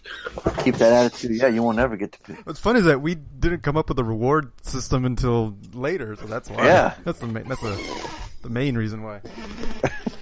well, that's the secondary reason. The main reason is because we hate We, you. we waited for him to lose, and then we. we yeah, I'm not crying over that. So, obviously. new year, new start. Here we go. I'm going bold. I'm gonna say a fucking Slater. All three of you, and I'm gonna double down on that. Oh shit! Oh, brr, brr, wow. there it is. Wait, I'm Where's confused. Did he is? Oh, double down and call it a certified Slayer? Yep. Oh, so There it how many points is that? That's seven. Yep. Okay, I think. so Fonzo? yeah, I think so too. Because if he doubled down on certified Slater, that's two points per person plus a bonus point for getting Get- all get 'em right. all right.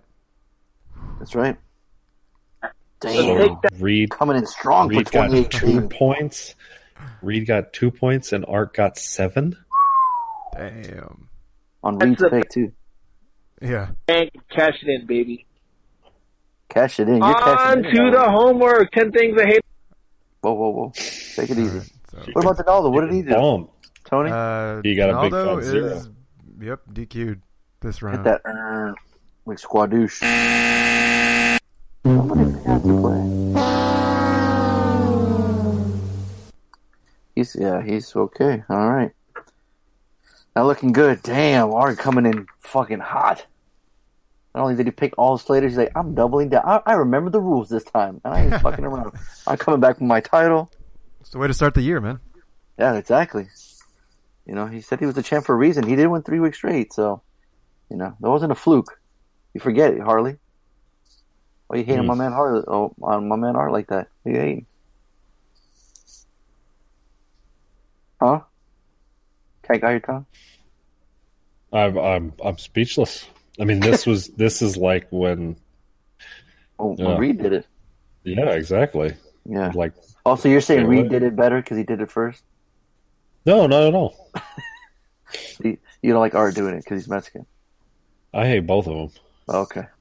I got no love for fucking New Zealanders. fucking, he's like wannabe Australian. The fuck?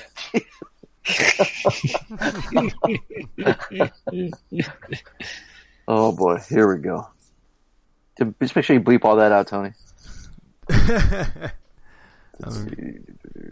All right, so so this is the extra credit, right? Art said homework, but yeah, extra. I'm confused. Ten things I hate about you. Gil Junger. What else? What else has this person directed? Look at that picture on IMDb. My man is having a good old time by the water with his laptop on. He's got his shade. He's got his glasses. oh yeah, no look at him. on. He's that chilling. Yeah, my man is just chilling. He's living the life. Look, he's by the lake. Got a computer, except it wouldn't be an Apple. Tomatoes Yeah, look like Harley. apples. This guy directed a 2014 movie called 10 Things I Hate About Life. Well, there you go. One day. Is that a sequel? Interesting. Uh, I, I, I, yeah, I don't know. I don't think so. Man, nobody, anybody that anybody knows. Like straight to Cool shit. whatever. Two teens unexpectedly fall in love Yeah. just before they are about to kill themselves. Whoa. Okay. Yeah. Hmm. All right. Fuck all that. It's too harsh. Let's go back to this one. Hmm. I think they Let's hate go back to this. You guys ever seen this Feel one? good. Yes. Oh, yeah. Okay. I've seen it a bunch of times. Joseph Gordon-Levitt double feature. How about that? Yeah, I noticed that Ain't nothing too. with that. Ain't nothing wrong with that. Boy, Heath Ledger in it. Rest in peace. Julia Stiles. Rest in peace her career. 'cause we ain't never see her anymore. Uh, Larisa Oleynik. Oh, I used to have a big crush on her because she used to be on this Nickelodeon show called The Secret World of Alex Mack. Yes, Alex Mack. Remember that show? Mm hmm Fucking A.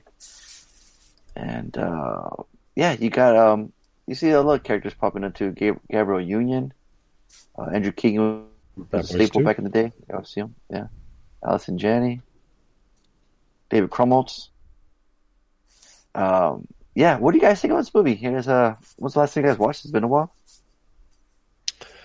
Um, you know, this is one of those movies I've seen a bunch of times. I've probably seen it, you know, four or five, maybe six times. Probably not that many times, but you know, at least three or four. Motherfucker just explained it. he's a, then he's like, oh, you know, not the, what the fuck? I had two beers, three beers, Oh. nine. I don't know. Uh, again, you're counting Um, this completely wrong. I'm at two, Yeah. nine. Yeah. Um, it's a, it's a, I, I feel like for me, it's a, um, uh, uh, guilty pleasure. It's, this is not a good movie. Um, the performances are bad. Um, uh, you know, Heath Ledger, God rest his soul. I mean, he's probably the most charismatic character just because, but even him, like, I don't know. Um, you know, there's some issues, so to speak. Um, JGL is young and he looks young. Um. He looks young. He is young. Oh my god. All right, just stop talking. it's Tony. it's not a it's not a great film, but at the same time, I enjoy it. I don't know It's- what There something talking about it, This yeah. is a great fucking movie. It's a guilty pleasure. It's not a great film. It's a bad movie. film- No, it's fun to not. watch. No, it's not. Stop right there. What are you talking about? right. All The right. performance. there's a bad. difference What are you between- talking about. There's a difference between the quality of the film and the enjoyment of it. Exactly. And I feel like the quality of the film isn't all that great. No, but it's still fun. Not. Yeah, Oh my- exactly. You guys are fucking out of your mind. Oh my gosh. This wasn't directed by Christopher Nolan. This was directed by a dude sitting at a lake with Having a a good old MacBook. fucking time. Yeah. Exactly. Good old fucking comes on time. That that Rabies. outweighs the cinematic qualities of it. What was it? What was the Shakespeare take on this? It was the, um, uh, the- something of the shrew. Yeah, the, the Taming of the Shrew. That's what it was. Right. It's adapted from William Shakespeare played the death. Yeah, the Taming of the Shrew. And uh, yeah, you know, a pretty popular teenager can't go on a date until her ill-tempered older sister does. And Joseph Gordon-Levitt's trying to get with uh, Bianca, but Katerina's a bitch, and we find out why later on. Um, so they, so um, Joseph Gordon-Levitt tries to make a plan to get Heath Ledger to go out with her, and he's just like, "What the fuck, man? I can usually get any chick. What's what's with this chick? You know?" He finds it as a challenge, but then ends up falling in love with her. And uh, yeah, David Krumholtz, man, just the fucking funny ass scenes all over the place. Andrew Keegan being a prick. I I still use a line from the one movie, just a random scene where the guy's playing golf and he's like, "Just grip it and rip it." I still fucking say that line from this fucking this movie right here. Letters to Cleo's playing is in the band, playing in the in the movie. Fucking Monique Powell from Save Ferris is playing. The Save Ferris playing in this movie. This movie, I'm gonna fucking shock you guys. This is a fucking Slater right here. Mhm. I doubt these guys are gonna guess it. And if they do, I'll be shocked. But I fucking love this movie. Whenever it's on, I'll watch it. I've watched it countless times. I'll continue watching it. Not guilty pleasure at all. I love this movie. This movie. I think the performances are good. I don't know what you're talking about. These guys. So, yeah. You know, I, I, I made metrics for this, and uh, and the metrics ended up at two point five, right snack Mm. smack in the middle between a waste of time and a dollar. But this movie, my my metrics don't have nostalgia in them, and I Oh. think that's one of those. This is one of those movies where it. But you're not a big fan of nostalgia, though. You don't like leaning to I'm that not. movie. Mm. You're right. I'm not. Point. You're right. I'm not, and that's why I took it off of my metrics because it's like I, it nothing ever gets it. But this movie, I think it added to the enjoyment of uh, the the outside of the movie itself. Like it, it makes me remember when I've you know first watched it or something. I don't know. There, it Yeah. does have an element of nostalgia, so I push it up to a dollar. I will give it Mm. that's the. I will push my rating up to give it a dollar. Boom. All right. How about you, Grouchy Pants? that for a dollar. Who me? Yeah, you. I already told you, man. This is a fun movie. This is it's a it, it's it's a terrible film that's fun to watch, and so yeah, it absolutely gets a dollar. Um, I'd buy that I think you're fucking smoking crack if you give it a Slater, but you know, Just um, no, I mean, yeah, the replayability, kids, right? Yeah. yeah, sure, the kids liked it.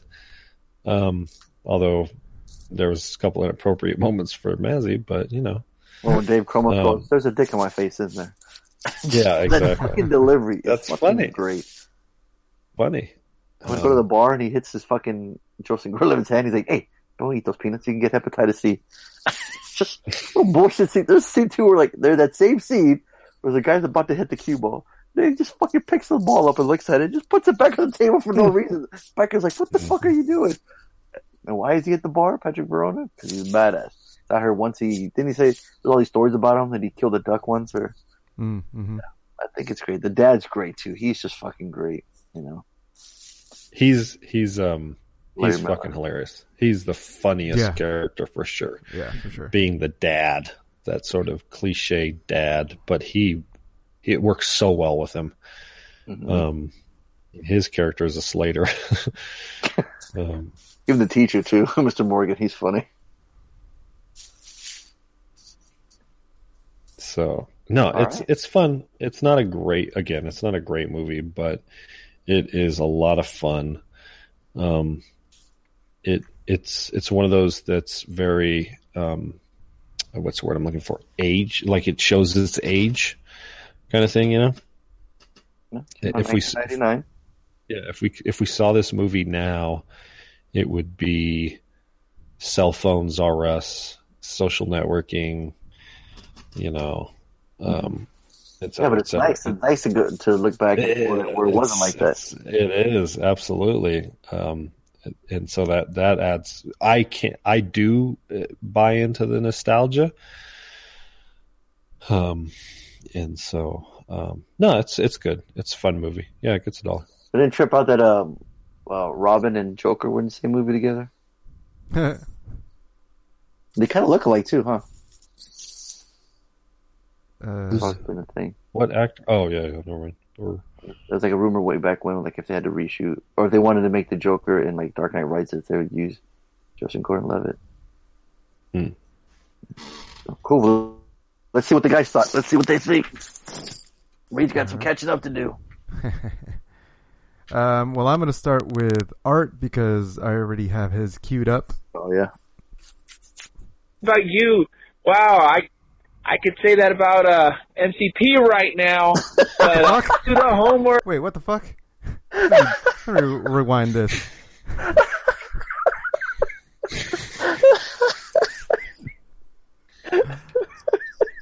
I love this game. Oh gosh. I really do. Keep them coming. Seriously. Keep 'em coming. On to the homework. Ten things I hate about you. Wow, I I could say that about uh MCP right now. What the fuck did I ever do to Art?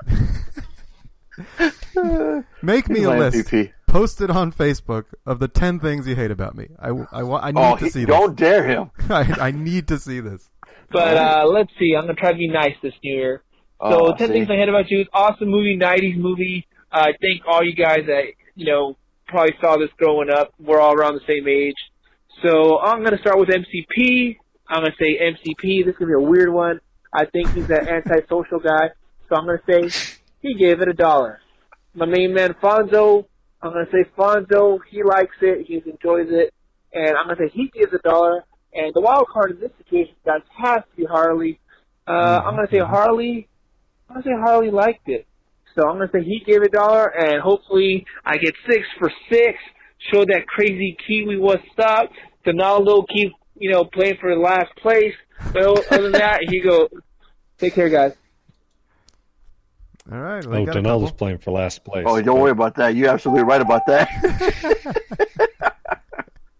it's like he's the starting line. This car didn't start. Everyone took off. Everyone's laughing him. Fuck, he didn't even show up to the race day. He's still asleep. Yeah. Oh man. All right. Here we go, Reed. On to extra credit. Um, now, ten things I had about you uh, was it, it was a few firsts for me. Um, it was the first time I ever watched a film twice uh, in the theatre. Um, it Oh, in the was the first film I ever cried in, and did both times. Did he say cried? Did. I can see why. I can. T- That's I, what I'm I, telling you, you I know what fucking scene it is. Kiwis, I man. tell- I know what Pussies. scene it is. times Fucking that I was guy. at the theatre. Fucking Kiwis. Um, Fucking pussies, man. And it was Throw the some first time balls. that I enjoyed a uh, a Joey Gordy Lives uh, performance, which I've gone on to do many, many times since, and including Inception. Yep. Um, Mhm. I think Harley's going to give it a dollar. Um, he'll remember the '90s well. Um, he was in his mid, middle middle fifties at that point, I think. Fucking Kiwis. Go back to your line, your little island. Tony will give it a Slater. Um, He'll enjoy the music and the way that it progresses through the film. Um, Fonzo will give it a dollar. He- He'll enjoy it. So close. So close. but Flip that around, pal. Uh huh. Hope you guys had a wonderful week. It's great for you to be back, and uh, can't wait for this year so I can And uh, deal out you some should more be punishment. reminiscing to your glory boy, days in uh, and circa 2017 because Oh, you just no. got your ass handed to you. Oh man, oh man, here he is on, wishing us a happy new year, and he ca- he's welcoming us back, and he's excited to play. You just shit Happy- on him, just fucking Happy Happy New Year, you crying ass bitch. Jesus Christ! He what? He cried during the, like you've never cried during a movie. You were crying during the Only when Serpent there's film a couple days ago. Come Only on. when, there- only when there's kids involved. Oh boy. Okay, here we go. Yeah, well, Okay, he, he's he's not done yet. punishment to my Oh. boy Art and everybody's boy Ronaldo. Still, Okay, not much left. Got it. Sorry, didn't mean to interrupt. Well, luckily he's still the champ. He's still the champ. He still got the gold. Um, but unfortunately, he only got let's One. see, three points. Yeah. Three points. Yeah. Still puts him in second place because uh, Donaldo's still asleep. and, uh, he forgot to call in. And uh, Wait, wait! Don't sleep on Donaldo. he told me his picks in the car, so technically they should have counted, but Uh, you got to call. I've already forgot. And the rule is you got to call in. So yeah. P B R. yeah. And then Art coming in, just firing. Thank you. Coming in hot, firing all cylinders, doubling down, remembering the rules of the game, coming Yeah. through with the per- perfect score in the first round with seven points. Yeah, that's huge. And, uh, yeah, almost he missed one. He would have gotten it. Like I said, that one was tough. That, that one was hard for them to get, but but he did finish strong with nine points. So that currently puts him in the lead right now with nine points. Reed at three. Donaldo still be still the champ, but I mean the way it's going right now, Well, watch your back, son. yeah, exactly. Start coming. Yeah, we, we're seeing how a double down one one movie can absolutely change can absolutely change the game. Excellent So- point. Yeah. Good Whose idea was that? Was that yours or Tony's? Uh, it was mine, of course. I think it was Tony's idea. No, was Which. Art's which Art's gonna love if it was his idea. Yeah, Put that on the I list. Guardian. He's a Mexican. So Art, you've been challenged. Write ten things you hate about MCP. Hit him up on I want to know. I just want to know what I need to apologize for. That's all. What? What you need to apologize for? Like yeah, if I if for I did him You wrong need to be. and I you did need to it now- apologize for being a Mexican. Oh wow, wow,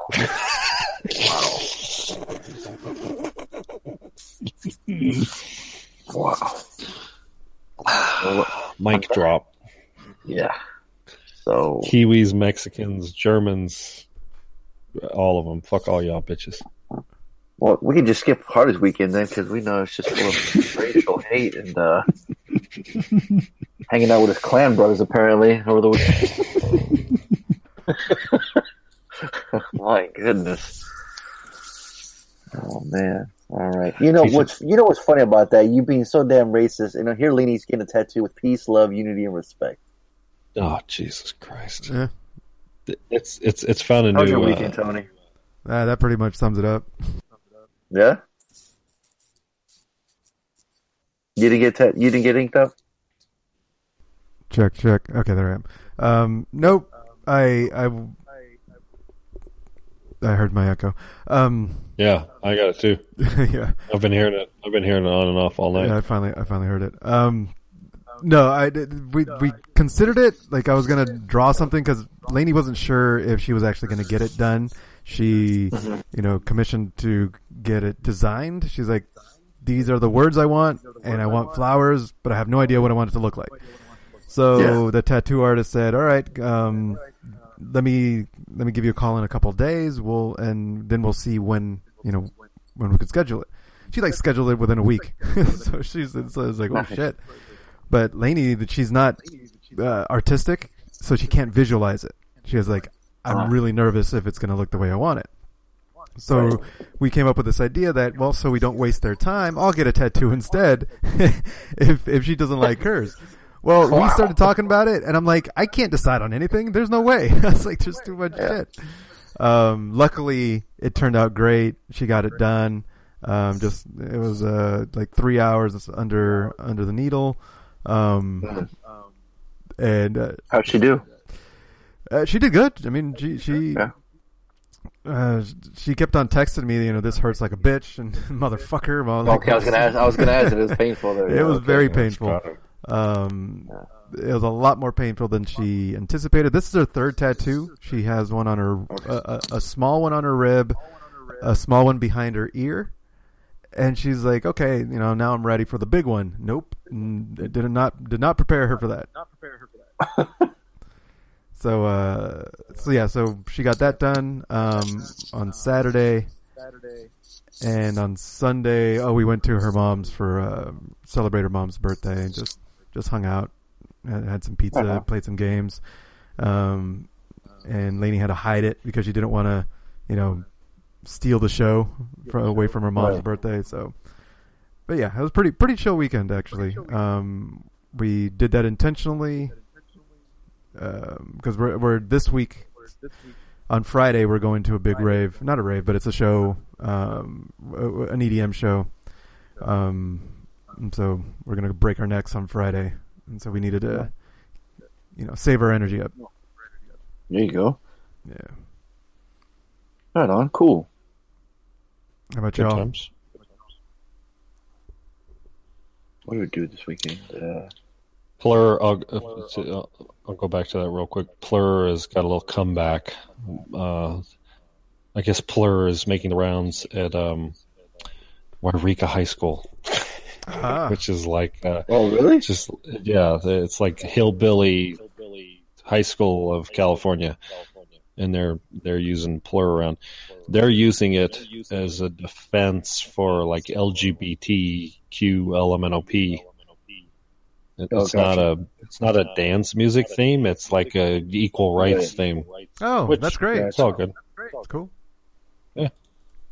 hmm So Yeah. What did we do? Let's see. We went to uh, Saturday. Saturday. What did we do? I'm trying to think. But swim lessons, and then we did something else after that. I can't remember. We do? I can't remember. But on Sunday, oh yeah, Saturday, uh, we went to a wrestling show. Took crew to a wrestling show in Oceanside, Oceanside Boys and Girls Club. nice. It was uh, SoCal Pros Wrestling, their first show of 2018 called New Year's Retribution. And uh, one of the wrestlers we had seen before from his other show that I took him, um, this guy Andy Brown, Uptown, comes out to Uptown Funk.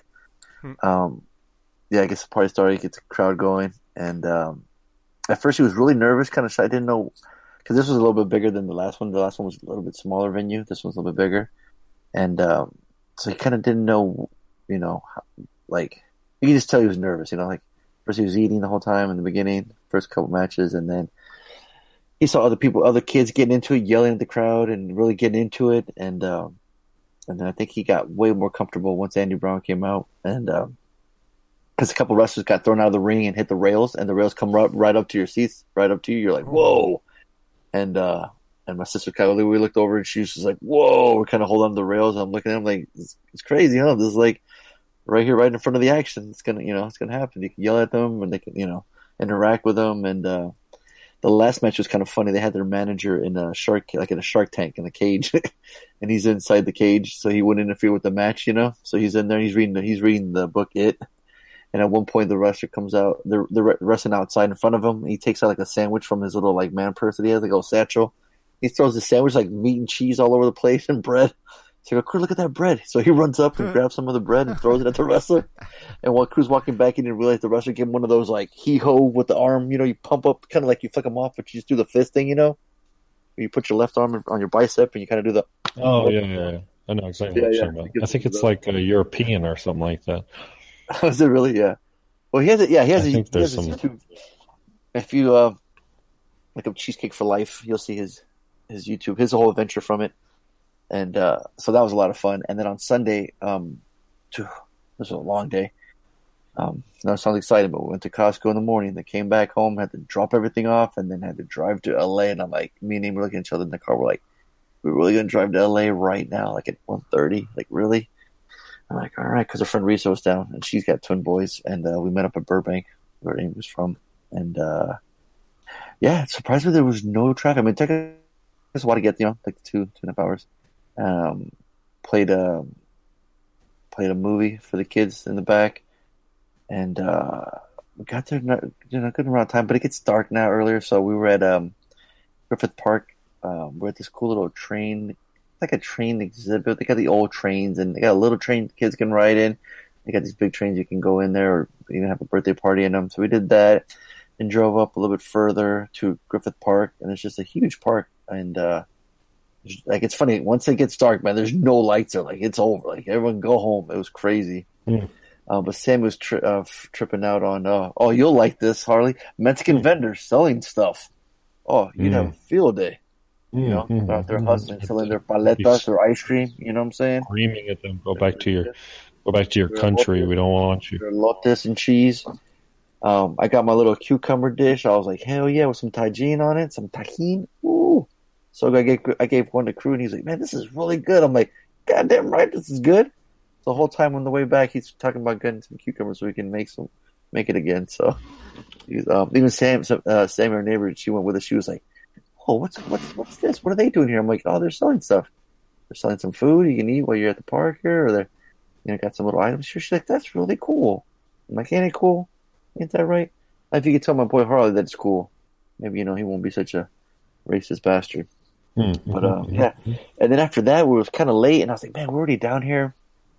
Kind of want to go to Griffith Observatory, but there was a concert going on, and uh, and we were by by it. I'd never been there before, but uh, Risa was like, all right, fuck it, let's go. It's like parking's usually uh, a disaster here, but we'll see. We started driving up there, like, oh man, it's there's a concert going on at the Greek Theater. We're like, oh great, but sure enough, we drove all the way to the top, and uh, we found. Luckily, we found two parking spots up there. It was crazy. It was meant to be. So we run up. We didn't want to pay for parking, so we run up to the observatory, start taking pictures. The whole city lights. It's pretty beautiful, man. It's gotta say, man, it's pretty uh, amazing. I put some pictures up of uh of the observatory there, and um, and I was just going, man, look at this view. And then a little bit fur- to your right, you can see the Hollywood sign. Unfortunately, it's not lit up at night, which I thought was kind of interesting. Um, Hmm. but you can you can you can still see it and you see the all the city lights, and uh, it's a pretty cool view. And they had the they had the, the telescopes there you could put fifty cents in to view, but didn't have any money. I was like, damn it, would have been cool to see. Um, but the yeah, I guess inside too is pretty cool. There's, there was something going on because people lined up all over the place to go in there. It's crazy too. Like the windy road to get up there, people just park all along the side there for like. It's kind of weird, like because you got the observatory, you got this theater here too for the concerts, like a outdoor venue. So it's like, and the parking is just scattered, you know, like there's one parking section up top, and there's and there's just a whole like trail. You see people just walking down, coming to to go to the venue. It's kind of interesting. Um, but I was like, yeah, my boy Gosling was here for La La Land. You know, drove the car, started dancing inside. Hmm. Pretty cool. But uh, but it was cool to finally go there. And then after that, we drove by Hollywood Boulevard. We wanted to show Sammy like El Capitante, the Chinese theater. You know, and that shit's always lit up and just crazy people walking around. You know, so that was cool for her to take pictures of that. And uh, yeah, then we drove home and made it home without a couple. You know, you got to you got to get some pee breaks. You know, you got to stop. Just um, Crew didn't want to pee in a. Did he? Oh, he actually he did pee in a bottle. Now that I think of it, the fucking bottle is probably still in the car. Oh, I don't know no. if He took it. His, his bottle was pissed still in in the car. bottle, huh? I get yeah. He was like, "We're not stopping. I'm on home stretch." I had- you That know what? I had the I thought we were going to record. That's why I was hauling ass. Uh huh. Uh-huh. Yeah. I had the same experience with Mazzy a couple of weeks ago. We were going somewhere, and uh, I wasn't even driving. Chris was driving, and Mazzy's like, "I gotta go potty. I gotta go to the bathroom." And I'm like, "You'll be fine. You can hold it. You got like 20 minutes. You'll be fine." Dad, I, I really need to go. I'm like, Chris was like, just we'll pull over. There's a rest stop. It's like a couple miles. It's fine. It's no big deal. I'm like, ah, we're kind of in a hurry. Like I want to get there. She's Yeah. like, she's got to take a, she's got to use the bathroom. Let her go. And I'm like, she doesn't need to go. She just wants to stop. Later that night, Later that night, she she takes all her clothes off. She sleeps in the nude, and I'm like, oh my god, did you wipe your ass with your underwear, kid?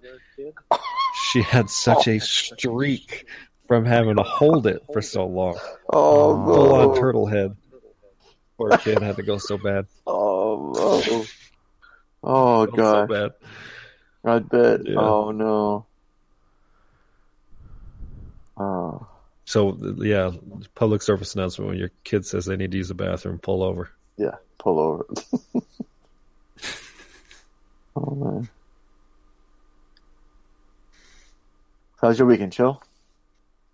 Was good. Um, we ended up going to there's a national monument, national park up in at the very northern end of California. It's on the border of of Oregon and Canada or Canada, Oregon and California. It's called Lava Beds. And there's um there's a lot of remnants of, of volcanic uh, lava tubes like caves where you can where you can go and explore these caves. And it's in uh, it's in Tule Lake, which um, which is one of the camps where we imprisoned Japanese during the uh, Japanese internment during World War II, and uh, one of the great black eyes on American history that a lot of history books kind of gloss over. but we basically just Yeah. imprisoned all all the Japanese of uh, whether they were American citizens or not. We just imprisoned them in these fucking horrific prison camps, basically. So.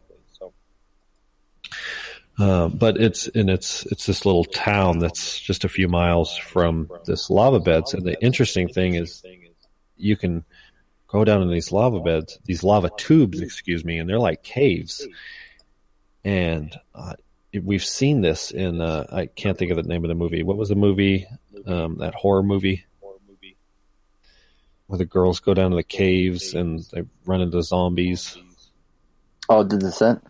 Uh, yeah, the descent. If you feel that descent, that uh, claustrophobia. We brought Oh. flashlights and shit, and Yeah.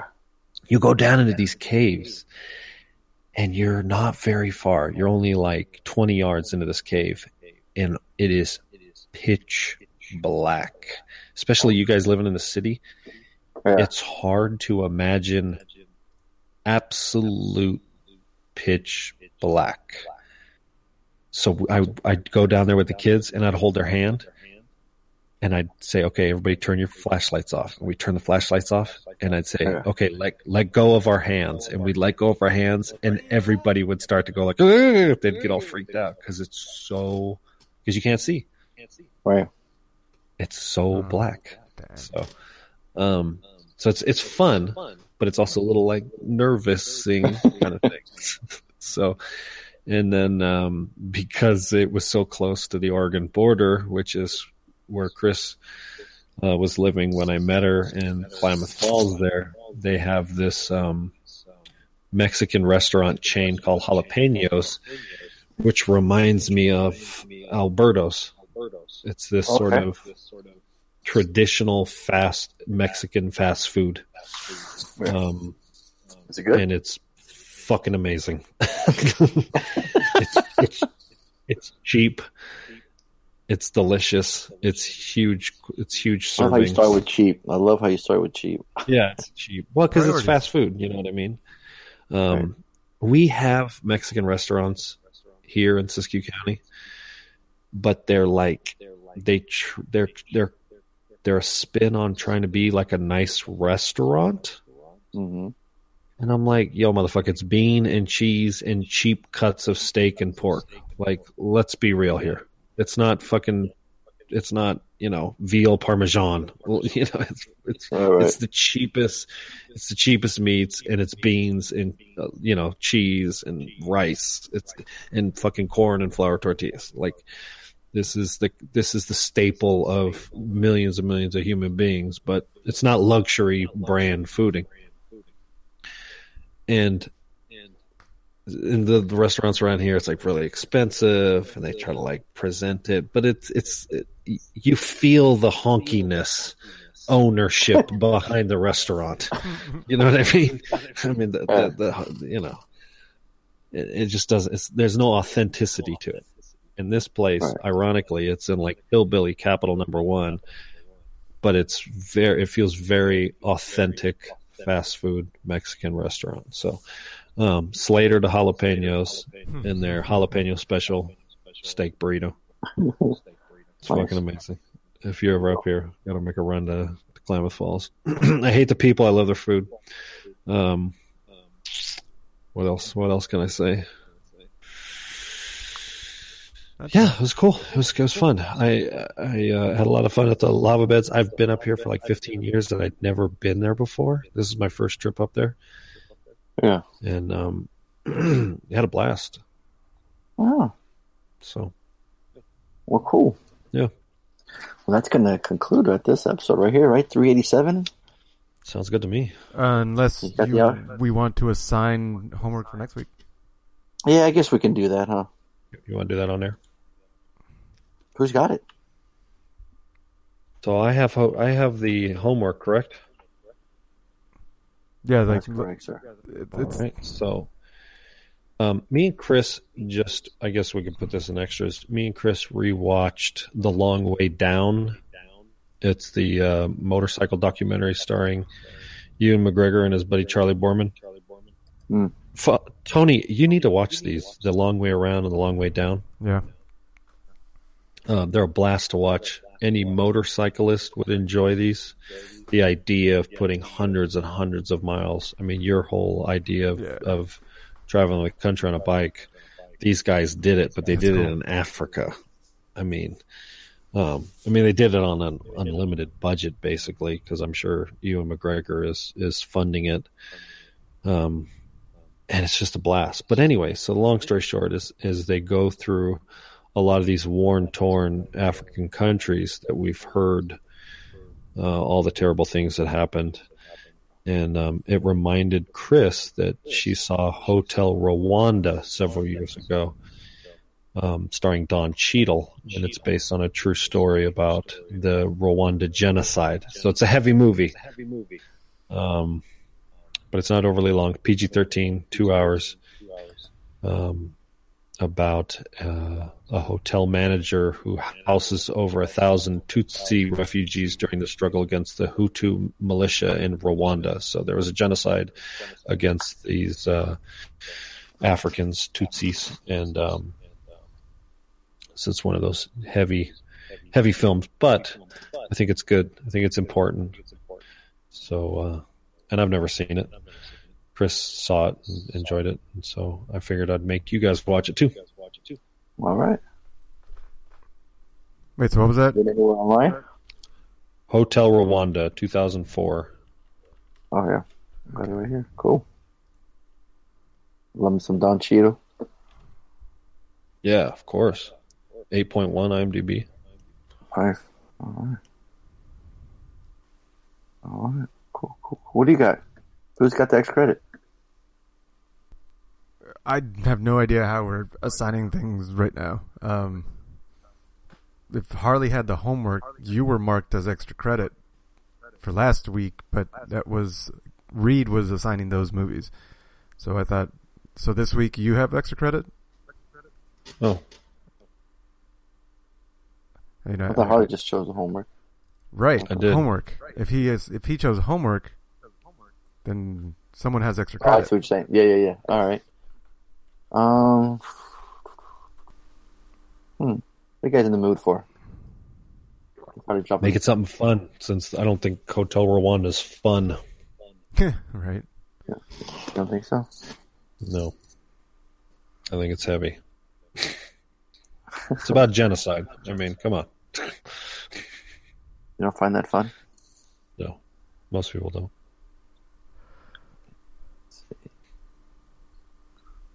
Something fun, huh? Oh, just watch something new come out. It's not really extra credit, but Donaldo wanted us to watch it. Um, it's kind of uh, what's a sequel to one we've already seen. So would that count or no? Extra credit, you can assign anything you want. Yeah, whatever the fuck. All right. All right. He wanted us to watch Independence Day Resurgence. Oh, I'll watch it again. Oh, you already saw it? Yeah, I saw it. Remember I talked about it a year ago, six know. months ago, something like that. Yeah, but I had fun with it. It was fun. You did? hmm All right. Spoiler. I mean, alert. it's batshit. It's crazy. It's you know. Yeah. It's uh, you know, it's kind of what you expect, but Okay. There we go. I don't think it did well critically. Right. Yeah. It was really bad. Cool. That'll be it then. All right. Cool. So, yeah, we got a new point leader in Art. Uh, still the champ, so still on that title, but looks like Art is coming in strong on 2018, coming on that title. And Donaldo sleeping on the wheel. Wake your bitch ass up. 387 Bad Boys podcast. We just randomly rent all things movies. I'm your. Bonzo say we ride together. Harley, we run on together. NCP, Bad Boys for Life.